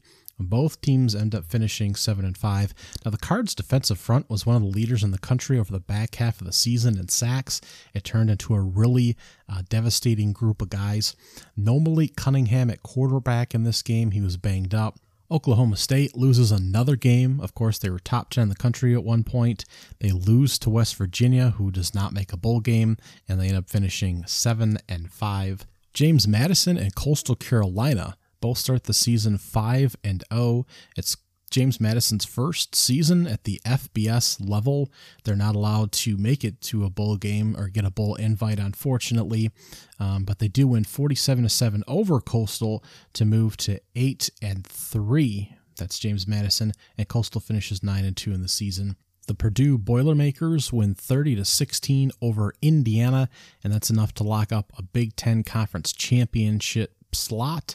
Uh, Minnesota beats Wisconsin 23 to 16 in Madison to move to 8 and 4. Mo Ibrahim would finish third in rushing nationally and tied for first in rushing touchdowns with 20. That's tied with Israel over there of Pittsburgh. He was one spot ahead of Illinois' Chase Brown in total rushing yardage. A lot of good backs in the Big Ten uh, last season. Brad Roberts of Air Force was number one in rushing, and DeWayne McBride of UAB was really stunning. He was number two in rushing yardage, tied for third in rushing touchdowns with 19. He also averaged 7.4 yards per carry, which was the most among running backs with at least 100 carries. He had 233 on the season. A great back there from UAB. Now Duke finished 8 and 4 on the season. They beat Wake Forest 34 to 31, an unranked Wake Forest team by the end of the season, and a great year by Duke with a great quarterback there as well. And Riley Leonard, he will return this upcoming season. Oklahoma finishes 6 and 6 after losing to Texas Tech 51 to 48 in overtime. Just a very difficult season for the Oklahoma Sooners and Brent Venables' first season.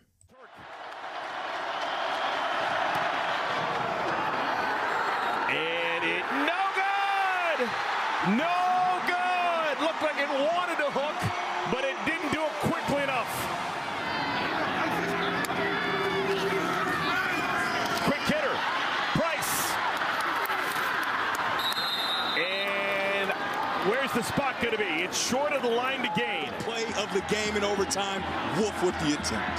35 yards for the win. Did he?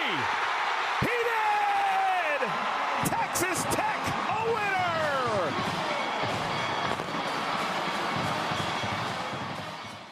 The rivalry game, formerly called the Civil War between number 9 Oregon and number 23 Oregon State, was indeed at home for the Beavers, and Oregon was ahead 31 to 10 heading into the fourth quarter. Oregon State scores three touchdowns in about three minutes of game time and hold on to the lead for the entire back end of the fourth quarter, including a situation where Oregon is in the red zone inside the five and attempting a fourth and goal at one point, and Oregon State makes a stand and holds on to the lead for almost seven minutes, 38 to 34, and that is the final score of the ball game as they pulled just a tremendous upset. Number 21 Oregon over number 9 Oregon State. That was one of the bigger upsets in the final week of the regular season, along with Clemson, South Carolina, Ohio State, Michigan, and um, I guess those were the, the biggest ones there. But that was just oh, Texas A&M, LSU, USC over Notre Dame. I guess wasn't as big of an upset, but just a, a great laundry list of good games on the last week of the regular season. Conference Championship Week opens up with a bang between Buffalo and Akron. Semi kidding. They play their rescheduled snow out game and Buffalo wins it 23 to 22 to uh, put themselves into a bowl game. That's the only reason that game was rescheduled. Akron finishes the season 2 and 10. But our non Power 5 bowl matchups include Toledo over Ohio. The uh, Toledo Rockets finished the season 8 and 5, 17 to 7 win over Ohio, who is 9 and 4 after a loss at Ford Field. Dequan Finn out of Detroit, Michigan was a great quarterback for Toledo last season, a good dual threat, I should say, with his scrambling ability. Struggled a bit throwing the ball, but uh, on a complete Toledo roster there uh, and able to win the MAC conference championship. Now, Ohio has a real quarterback as well, and he'll be returning to the MAC this season. He was hurt in this particular game in the conference championship. They do have a superstar there, and Curtis Rourke, the six-five senior out of Oakville, Ontario, I believe it is, uh, will indeed be back at quarterback there this season for Ohio. Hopefully, in a little bit better roster. Be nice to see him win at least a MAC championship before he takes a swing at making it into the uh, NFL. That'd be great. It's been a while since we've seen a MAC guy have a real shot there.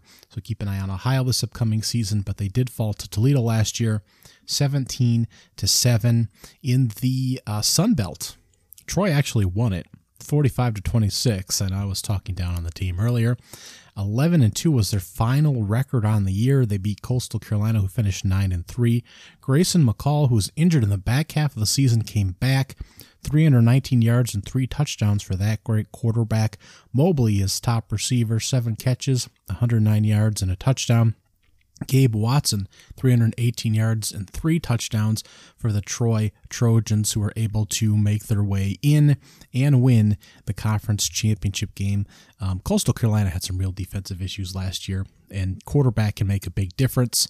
Troy had a more complete team as well on the defensive end, and uh, the Sun Belt teams, Appalachian State fell aside after some uh, great wins and great games early against Power Five teams, obviously. North Carolina and Texas A&M, Georgia State, and South Alabama, both uh, great feisty teams, but not able to win the conference. Louisiana, post Billy Napier, wasn't able to quite get there either. Uh, Southern Miss, who pulled a big win against Tulane out of conference, not able to make it. Marshall had a few too many losses. James Madison actually uh, finished with the same record as Coastal Carolina in their division of the Sun Belt, but not eligible. And um, yeah, so still some good teams there. But uh, Troy, as much as I uh, uh, talked about them, I believe it was in the first part of the episode, um, just able to win the Sun Belt here in a very, I think, competitive uh, conference at the non Power 5 level. Moving on here to the, uh, let's do the Mountain West. Boise State undefeated in conference play. They fall though to Fresno State 28 to 16. Both teams finish 9 and 4 overall. Now Jake Haener was a great quarterback for Fresno State. He himself suffered injuries this season, so Fresno did take a couple losses in there, but again, great quarterback play in the non-power 5 level can really elevate you. We saw Carson Strong and Nevada do it a couple seasons back, um, although they were short of the Mountain West Conference Championship, but he really pulled that team with receiver Josh Dobbs, who's now a Green Bay Packer, and we'll see what he can do in the pro leagues um, this year as well in his second season. But the Broncos had two turnovers in this game, uh, both of them by the new quarterback under center and Taylen Green, who will again be uh, back this season and hopefully be uh, at the helm of a much better Broncos uh, football team. Less than 600 yards of total offense in this game, so a thin margin here as the defenses uh, really did a good job of keeping each other in check. And uh, the Mountain West Conference champion last year was the Fresno State Bulldogs, but Boise will look to bounce back and run the conference next season. Tulane and UCF, just the teams we thought would be in the American Conference title game, uh, was Cincinnati and Houston were the two thought to be on a collision course, but it's Tulane and UCF were ranked 18th and 22nd respectively at the time. Tulane wins it. They finish 11 and 2 after a reverse of that, a 2 and 10 season the year before again. UCF 9 and 2. It was a 45 to 28 battle there. Uh, Plumlee again in at quarterback for Central Florida, the dual threat quarterback in Matthew Pratt in for the Tulane Green Wave. 394 yards he puts up passing and four touchdowns. And again, Tyjae Spears at the running back position, 199 yards on the ground and a touchdown. Watts at the receiving posi- uh, position, three catches, 134 yards, just absolutely wild, and uh, really putting a lot of points there on Central Florida. They do turn the ball over three times. They have a negative three turnover margin, yet they put up 238 yards more total offense, and that is the difference. UCF is six for 23 on third downs. They face a ton of them. The Green Wave are four for 11, but face half as many. UCF is also 7 for 10 on fourth down. Just have to try and move the ball. Just can't get a lot going on first and second down ever. And the Green Wave, again, ultimately wave goodbye to the CF, UCF um, Golden Knights there. In the Conference USA championship game. UTSA, which made a stellar run, finished the season 11 and 2 by beating North Texas, who was 7 and 6. A great offense on both sides there. 48 to 27. Again, Frank Harris, a super quarterback there, will be one of the best non Power 5 quarterbacks back in the saddle again this season. I don't know if he's in year six or like seven of eligibility. 341 yards and four touchdowns in this game his uh, top receiver, uh, Zach Franklin, I believe it is, 10 receptions for 144 yards and three touchdowns.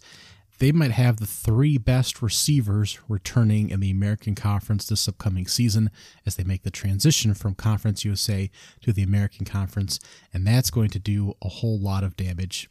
Uh, Zakhari Franklin, I apologize at receiver, and they're going to do a lot of damage in Conference USA this season as they put up 200 more yards of offense than the Texas, North Texas Mean Green do in Conference USA. UTSA, I think, will be one of the most exciting teams to watch on television, even if uh, the quality competition isn't there to week to week. That'll be a fun team to watch this upcoming season.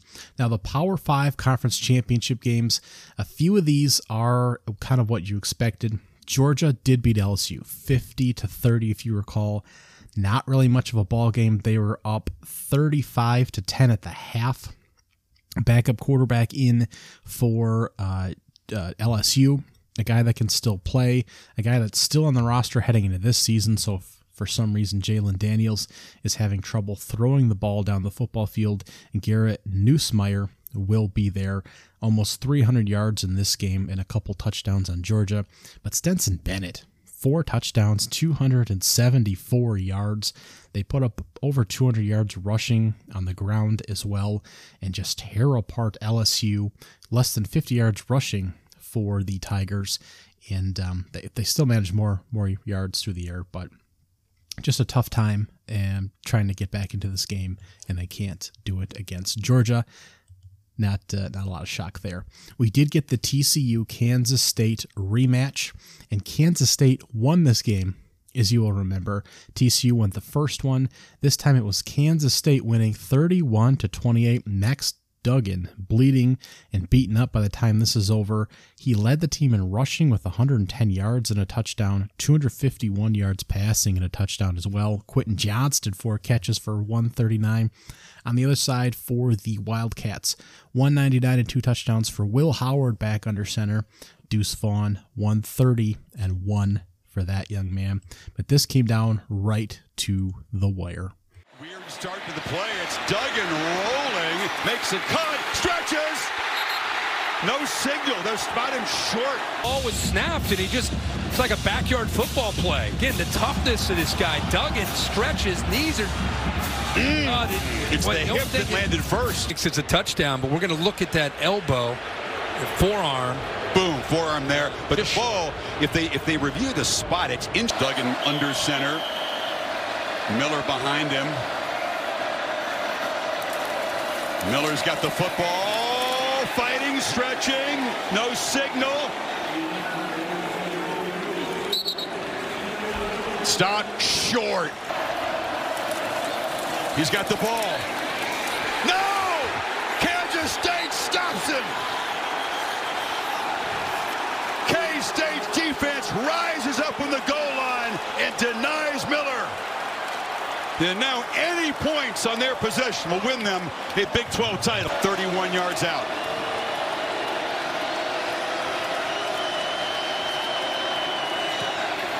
Kansas State outlasts TCU. And they are Big 12 champions for the first time in a decade. Stopped multiple times on the goal line in overtime.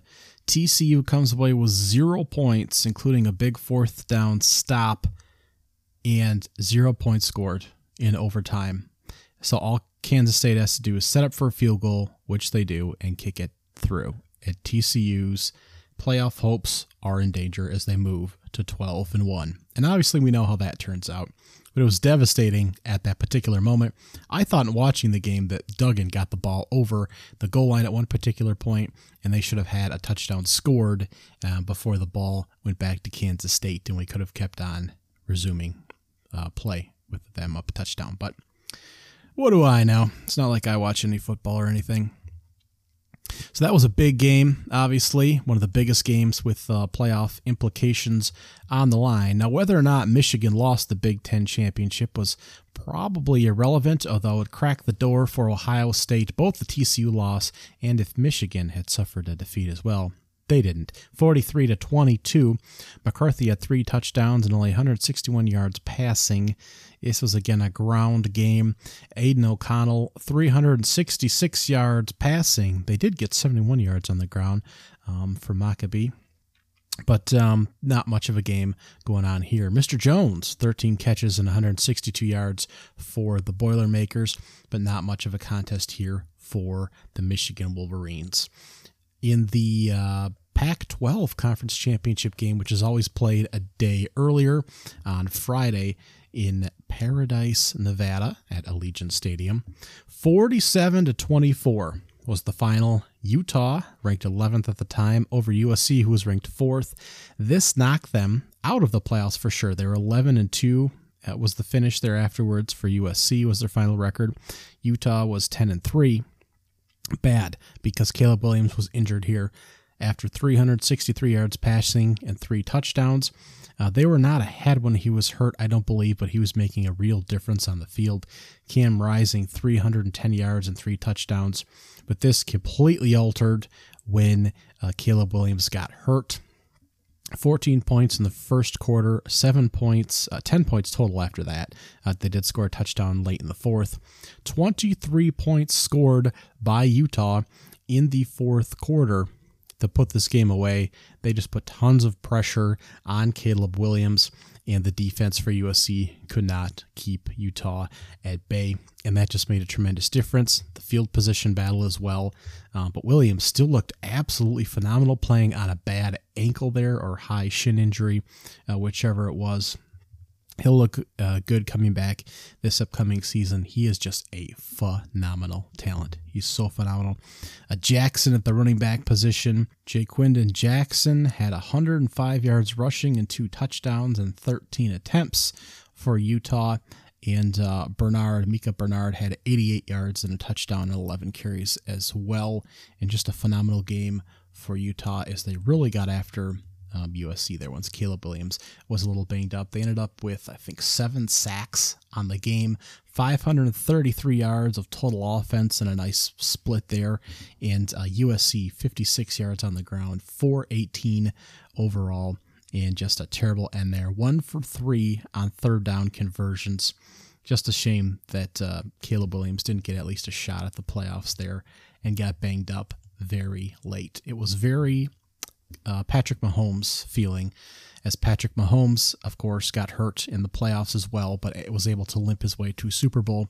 It just seemed like uh, the top player in the NFL and the top player in college football at the quarterback position at the time, both getting hurt, uh, was just very eerie to feel at that time in the football season.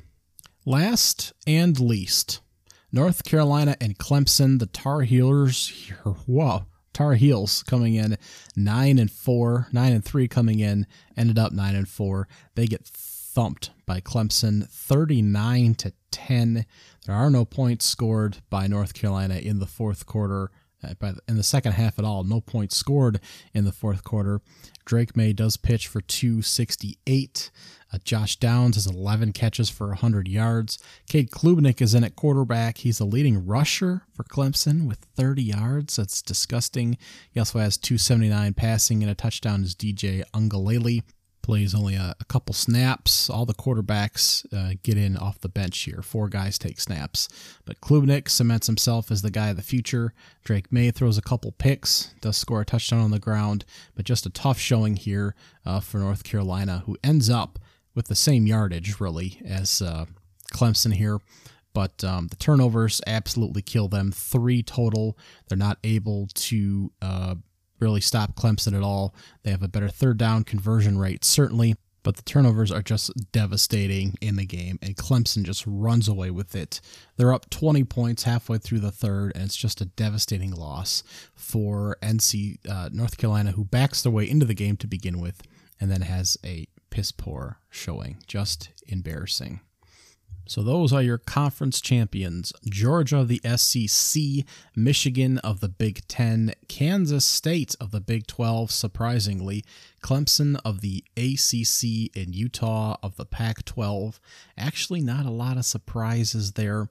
Perhaps um, Kansas State being the most shocking. Toledo out of the MAC. There are a lot of preseason wild cards in the mix, but Toledo not surprising there. Fresno State out of the MAC was not a long shot, uh, but Boise was again selected in there. Fresno with uh, was certainly in the mix, so not too stunning. Troy, I think, was a touch of a surprise. I think you could certainly find them as some uh, picks to win that. But Coastal Carolina certainly in the mix. Appalachian State, I believe, still was. But Troy in the Sun Belt. Tulane was completely out of left field in the American Conference, and UTSA was not shocking out of Conference USA. So at the end of the day, not a whole lot of surprises in the uh, 10 conference championship games. Let's talk about bowl games. Now, I've loved the four game playoff setup that we've had. I've loved that we still have the New Year Six bowl games and how important that those are and I don't think I mind transitioning into a new uh, playoff bracket schedule as long as we're incorporating the Rose Bowl and the Orange Bowl and some of those important games. Everyone has a playoff structure. It's just been strange that the particular level of football at the highest degree does not. And uh, I understand things change. So, still playing games at the Rose Bowl, Orange Bowl that matter in the postseason, I think integrating that is fine. Now, bowl games outside of that structure, moving forward, or even previously, in any context, have to be discussed. How weird they are. They're played two to four, six, five, seven weeks after uh, the teams participating finish their regular season.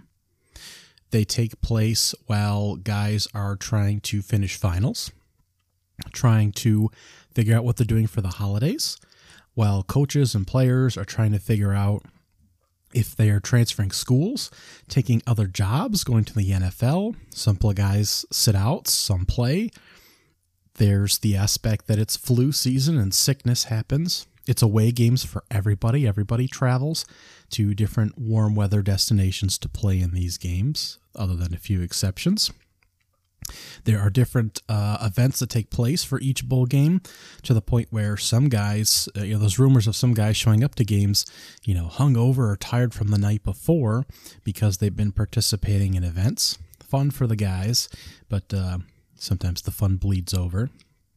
And it's just a super weird time where, uh, you know, you can finish your regular season where you play every day on Saturday and it fits into your schedule to all of a sudden you're playing three weeks from now on a Wednesday at noon in Louisiana, in your Michigan State, for example. And you're fighting through your exams and the holidays and sickness and players moving around and coaches moving around and all the aspects that come with everything else in life and football. But it's just a game that's going on and it screws up your practice times and it's just so weird. It is so weird. And this doesn't happen in a lot of other sports, except when you do weird exhibition games in the NBA sometimes and college basketball from time to time. But even then, it's usually part of a set schedule. When you do it within uh, a week or a timeline ramping up to the regular season, if it's a preseason game, or sometimes regular season game if it's a college basketball tournament.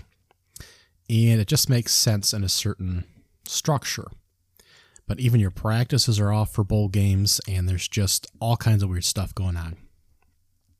With that being said, I still like them. They're still fun. It's still fun to turn on a game at noon on a Tuesday and see who's playing and what's going on.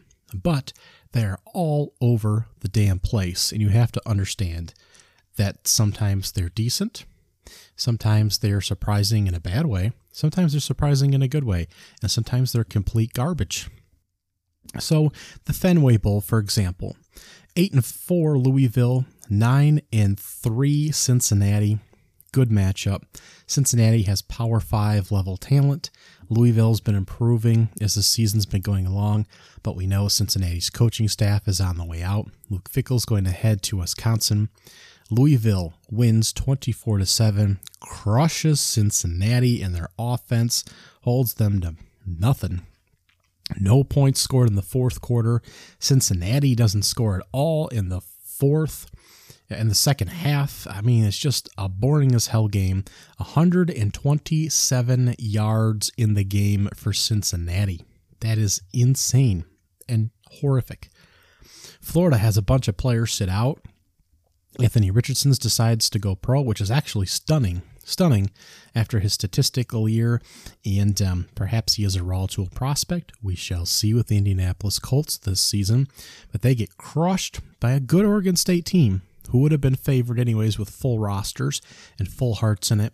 But 30 to 3 is the final. Florida decides to kick a field goal at the end to not get shut out because they've won, uh, I don't know, 200 and something consecutive games, or not one. They've been in 200 something consecutive games. They've scored points in something. So just to stay uh, alive in that streak, they kicked a field goal at the end. Billy Napier made that decision. But still, they got wrecked by a good Oregon State team. Washington State out of the Pac 12 pulls the winner of the Mountain West in Fresno State, and they put up less than 200 yards of offense as Fresno wins 29 to 6. So that was also a sleeper there.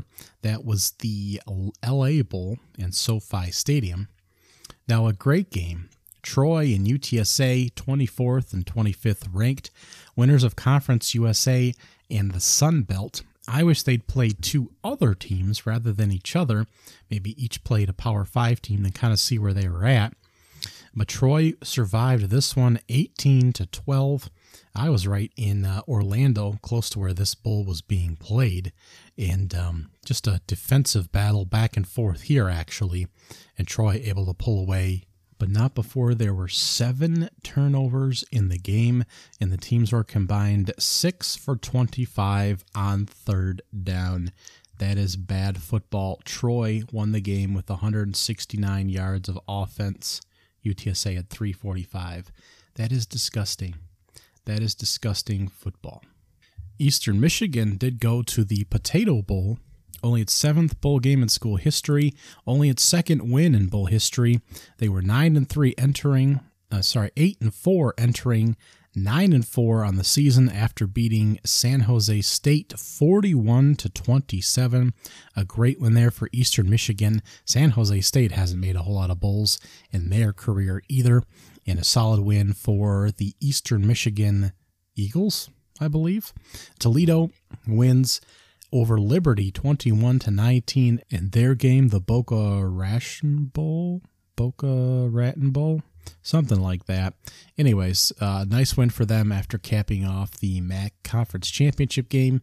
LSU, runner up to the SEC, beats Purdue, runner up to the Big Ten, 63 to 7 in the Citrus Bowl. That was disgusting. Mississippi State beats Illinois 19 to 10. Not particularly impressive performance by Will Rogers, 261 yards as they win that one there. Penn State and Utah play a good game. Penn State comes out 35 to 21. They take a nice lead into heading into the fourth quarter where they put up a couple touchdowns and just put Utah away. Sean Clifford 279 yards and a couple touchdowns in his goodbye performance there. Lambert Smith at the receiver position, 3 catches, 124 yards for that guy. Alabama recovers from a tough season to crush Kansas State, winners of the Big 12, 45 to 20. Bryce Young, 321 yards and five touchdowns. Are you kidding me? Where was that the entire season as they crunch the uh, ninth ranked Kansas State Wildcats? Alabama was fifth at the time. A big win there. Iowa, Kentucky in a god awful Music City Bowl, 21 to nothing Iowa. So a round of applause for that team a few of the bigger name teams in the better games. Tulane beating USC 46 to 45.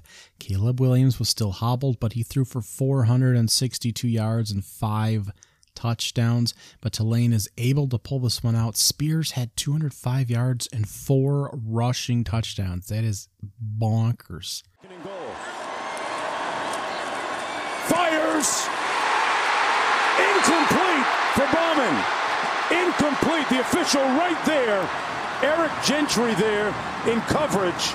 And it's third and goal. on the field is an incomplete pass. Third down. Here it is again. You're going to see he doesn't catch it clean, but when he goes to the ground, the ball never touches the ground. It's in between his hands, his legs, and the DB's arm. Let's bring in Matt Austin again, our rules analyst. What's your take, Matt? Yeah, Robert, you're exactly right. I don't see the ball touching the ground either. It is resting on both their hands. He secures it before it ever touches. I think this is going to be a touchdown. One chance for Caleb Williams. They're going to try a bunch of laterals here. Still on his feet.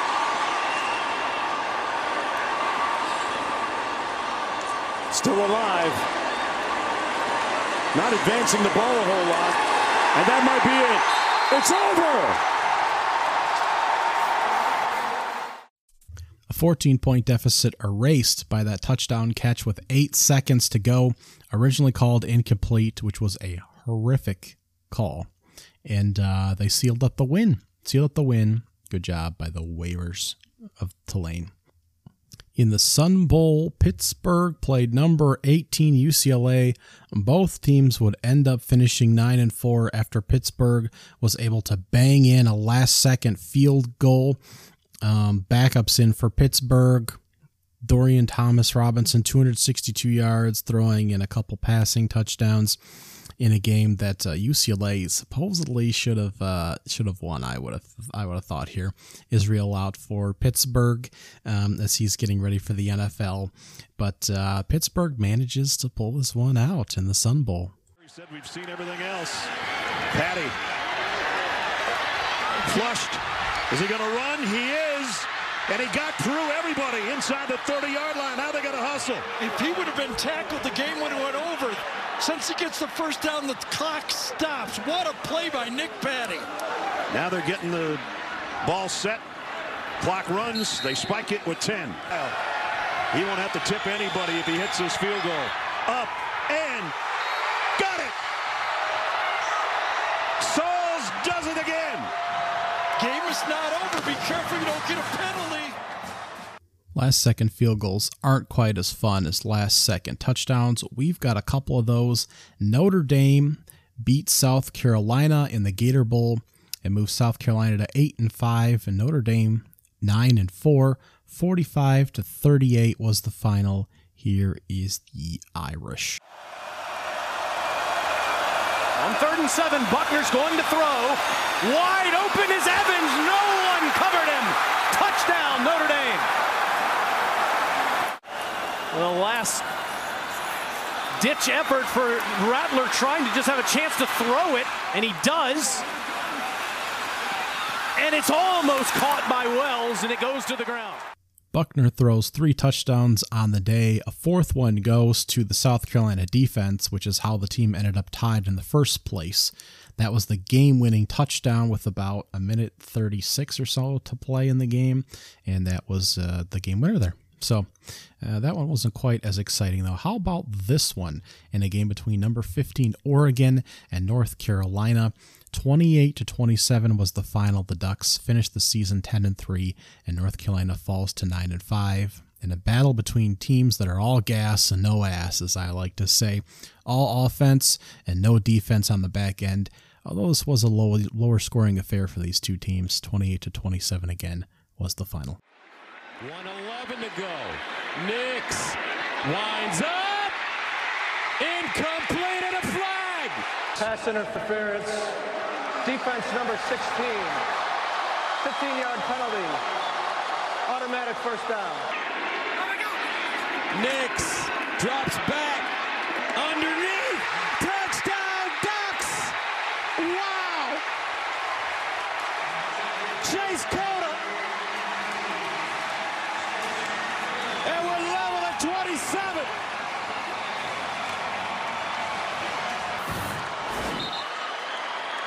Just an unbelievable drive. The ruling on the previous play was a catch and a touchdown.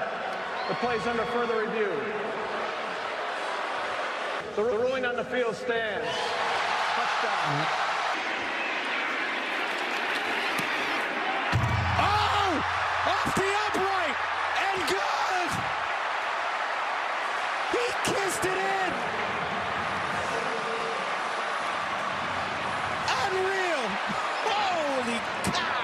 Fly. Maye throws it up in the corner. And incomplete. Knocked down. And Oregon comes back and wins the Holiday Bowl. 28-27. The Ducks record their 10th win of the season. That's much better. When you want some hot action, just put Gus Johnson on the call there. Now, Ole Miss finished the season eight and five after uh, five turnovers in the Texas Bowl and a 42 to 25 drubbing at the hands of Texas Tech, who finishes eight in five as well. A number of close games there. Texas Tech, a very interesting team, a very interesting coaching strategy. Go for a lot of fourth downs, try to win on the fringes, even if you don't have as much talent as the other team. A very interesting squad there. Tyler Sh- uh, Shough, Shaw, there we go. Shaw, um, the former Oregon Duck transfer, injured a lot last year, didn't play a lot of games, did play in the bowl, 242 yards passing and 111 uh, rushing, three total touchdowns. He should be healthy and ready to go again for that offense this upcoming season. Should be interesting to watch the Red Raiders. They're getting some hype already. Very dangerous team. Of course, the Clemson Tennessee 6 7 matchup. Tennessee won to finish the season 11 and 2. Clemson finished 11 and 3. Joe Milton, 251 yards and three touchdowns. That performance helped uh, stimulate this hype that he's going to be really great taking over the starting position like for the third time or whatever at Tennessee. Uh, Klubnik at 320 yards uh, passing as well. We'll see how productive both of these guys are going to be moving forward. But Tennessee really ran away uh, in kind of surprising fashion in the Orange Bowl of all places. So kind of shocking there. Florida State beat the hell out of Oklahoma. 35 to 32, 418 and a couple tutties for uh, Jordan Travis there. Dillon Gabriel back in for uh, Oklahoma. 242 there. Uh, just uh, again, uh, Oklahoma was kind of a, a travesty last season, um, but Florida State and, and Oklahoma keeping it kind of close there in the Cheez Its Bowl.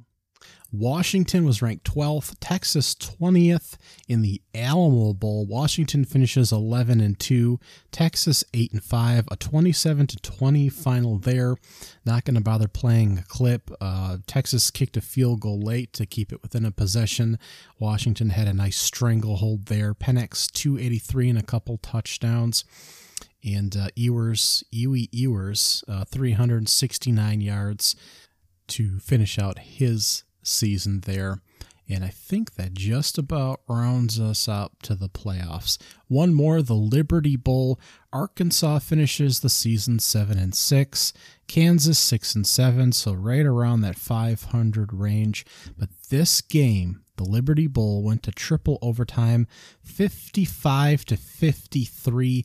Jaden Daniels, Jalon Daniels, huh, there we go. Jalon Daniels put up 544 yards passing and five touchdowns. KJ Jefferson put up 287 in the air, 130 on the ground, four total touchdowns as we went multiple innings here. Of course, once you get to that third overtime again, it's one play from the two yard line for two points. So it's one play back and forth, either both get it and move forward or both don't get it and move forward. But as soon as one person gets it and one doesn't, you know, the point value is kind of irrelevant, really. It's like a shootout worth two points. You get one play at it. So, um, strange. I really don't like it. I don't even like starting from the 20 yard line. I feel like it takes a lot of elements of the football game out. I just like playing an extra set amount of times with a full kickoff and all that stuff. But uh, whatever. Um, three overtimes, 55 53. And I think we got a, got a little bite here. Lofts this one, he's got it to Binion in the end zone for two. With Bean in the game, and here it is. Looking for that end zone. The throw, and it's in! Complete! And Arkansas wins it! End of the game. 55-53 in three overtimes. They win the AutoZone Liberty Bowl in the highest scoring Liberty Bowl ever. Kansas gets a little too tricky for their own good. Jason Bean, the reserve quarterback, is in and he's out at uh, wide receiver. Takes a little handout and runs kind of a reverse action and tries to throw uh, the pass back in, and it's nowhere near the receiver. So tough go there. Um, getting a little too tricky for their own good, and uh, just a loss there for Kansas. And uh, tough way to end the season after starting 5 0 to finish 6 and 7 absolutely brutal. But their superstar, Jalon Daniels, will be back for this upcoming season. So now, three games left, our playoff games. And really, our national championship game, of course, not a whole lot to say there. Georgia crushes TCU. But the two games heading into that, of course, as we remember, pretty interesting. Michigan coming up short against TCU, 51 to 45. You can go back and dissect um, some of Michigan's choices in particular in that game. A turnover on downs on the the first possession, um, punting later in the game. Not a lot to say about about that, but um, perhaps choosing to be a little bit more aggressive in certain certain times um, when TCU already had a, a nice lead going and just letting you know the time kind of run out on you even though it was a one possession game. Both teams had three turnovers in this game. I know that isn't the first thing that comes to mind but six turnovers total in the game. Duggan two two uh, touchdowns and two interceptions. 14 for 29 passing was not great 225 yards. But 150 yards rushing for Emari Demercado at running back. Duggan himself had two touchdowns rushing as well, which certainly contributed. Quentin Johnston, six grabs for 163 yards and a touchdown, so he wasn't exactly limited. McCarthy was 20 for 34 for 343 yards, so he did put it in the air, two touchdowns and two interceptions. Uh, Edwards had 119 yards rushing. McCarthy himself had 52 in a touchdown.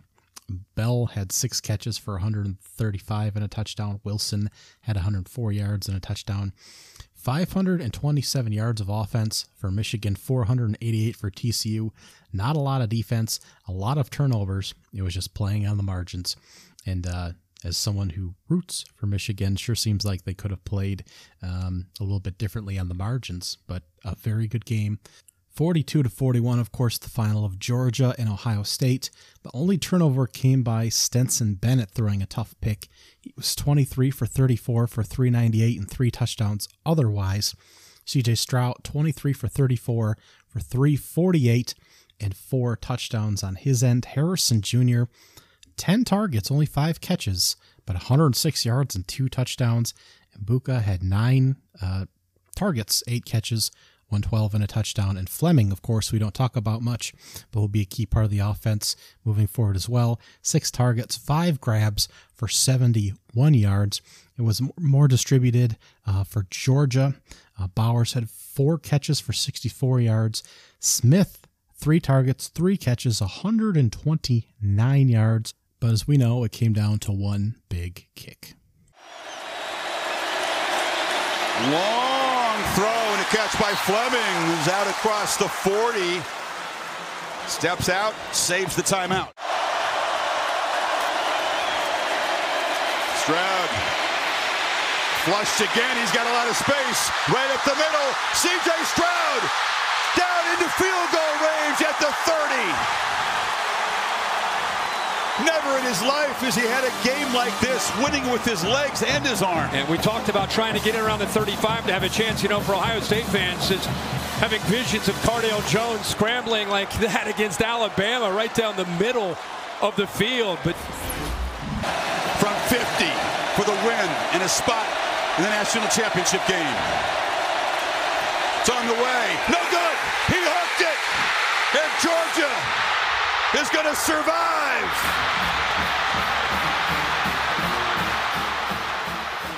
Sucker was like a frisbee in the wind, just not even close. But uh, tough loss there for Ohio State. And Georgia goes back, but it's close to not even making it to the national championship game, where they stomp out 65 to 7 Georgia over TCU. Stetson Bennett 304 yards and 4 touchdowns. Bowers 152 yards and a touchdown on 7 catches. Just a tough year. Um, tough way to end the season for Texas Christian.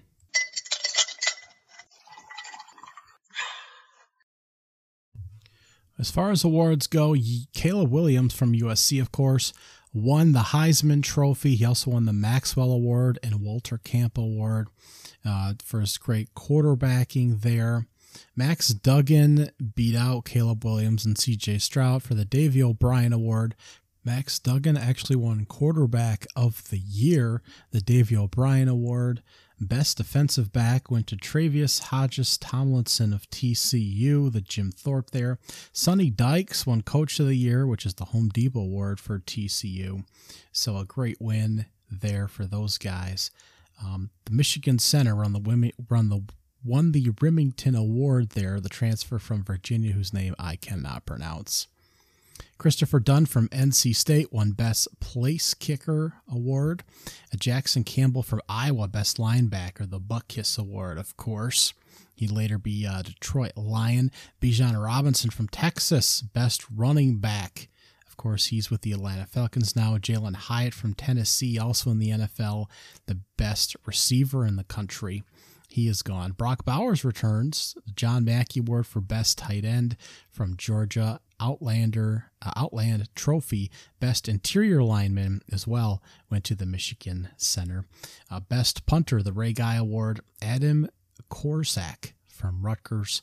Will Anderson from Alabama again won the Bednarik Award for Defensive Player of the Year and the Bronko Nagurski Award for Defensive Player of the Year. There's two of those, despite only having 10 sacks this season, which is down from last year.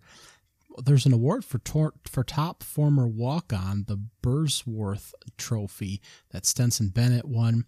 Most inspirational, which is the Disney Spirit Trophy to Tyler Croft of North Carolina. The Academic Heisman for the William V. Campbell Trophy went to Jack Campbell of Iowa as well.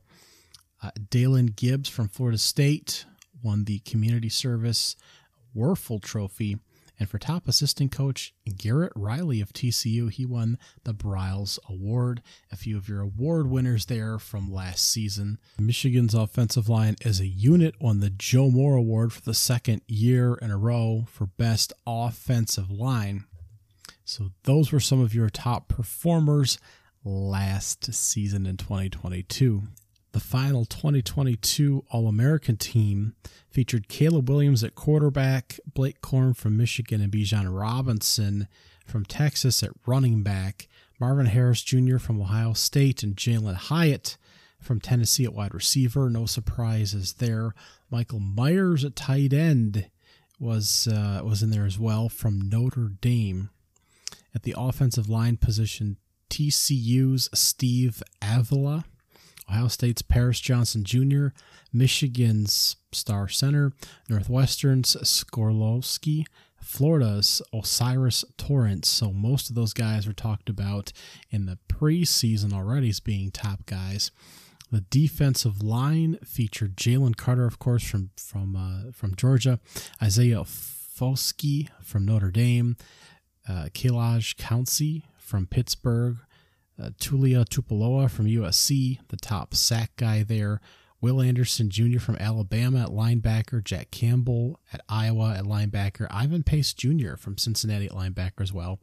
Had a productive senior. Your defensive backs were Mississippi's Emmanuel Forbes, Utah's Clark Phillips III, Georgia's Christopher Smith II, and Devin Williams Witherspoon from Illinois, who was known for being uh, a very good back there. Kickers was NC State's Christopher Dunn, of course. Our punter was Bryce Baringer from Michigan State, surprisingly usurping the Rutgers kid, and Deuce Vaughn as the all purpose return specialist from Kansas State. The other notable miss was um, Brock Bowers from Georgia, just coming up short in the voting there, but very close on him making the team. But that about does it. That is the 2022 23 season in review there. Thanks for hanging in for long hours here and a couple of parts. Technically, the 2023 24 season, just stick with the 23 season.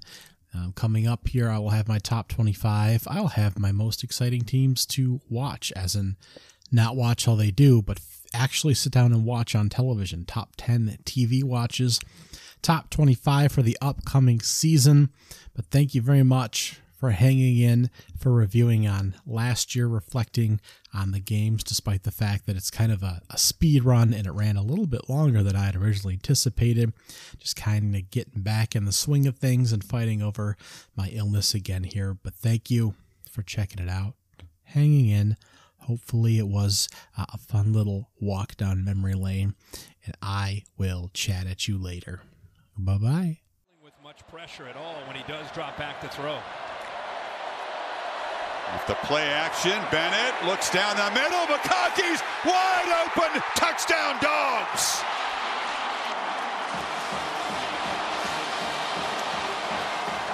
Thirty-seven yard strike.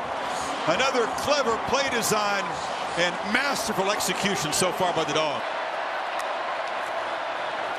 Milton. No problem. Georgia overpowering TCU. Routes down the seam in the middle. Bennett looking this time to the edge. Mitchell. One-handed catch for a touchdown. And the highlight reel continues. Off the right side. Savon Clark. And the beat goes on as the backups continue to make plays. Holly? Kirby just got the, the bucket. Remember last year they won it in Indy and he's like off to recruiting. I was like, man, you gonna if you win this, you gonna enjoy this. Oh, we got the roster to get ready. Oh, they missed him. It looks like he's enjoying this one.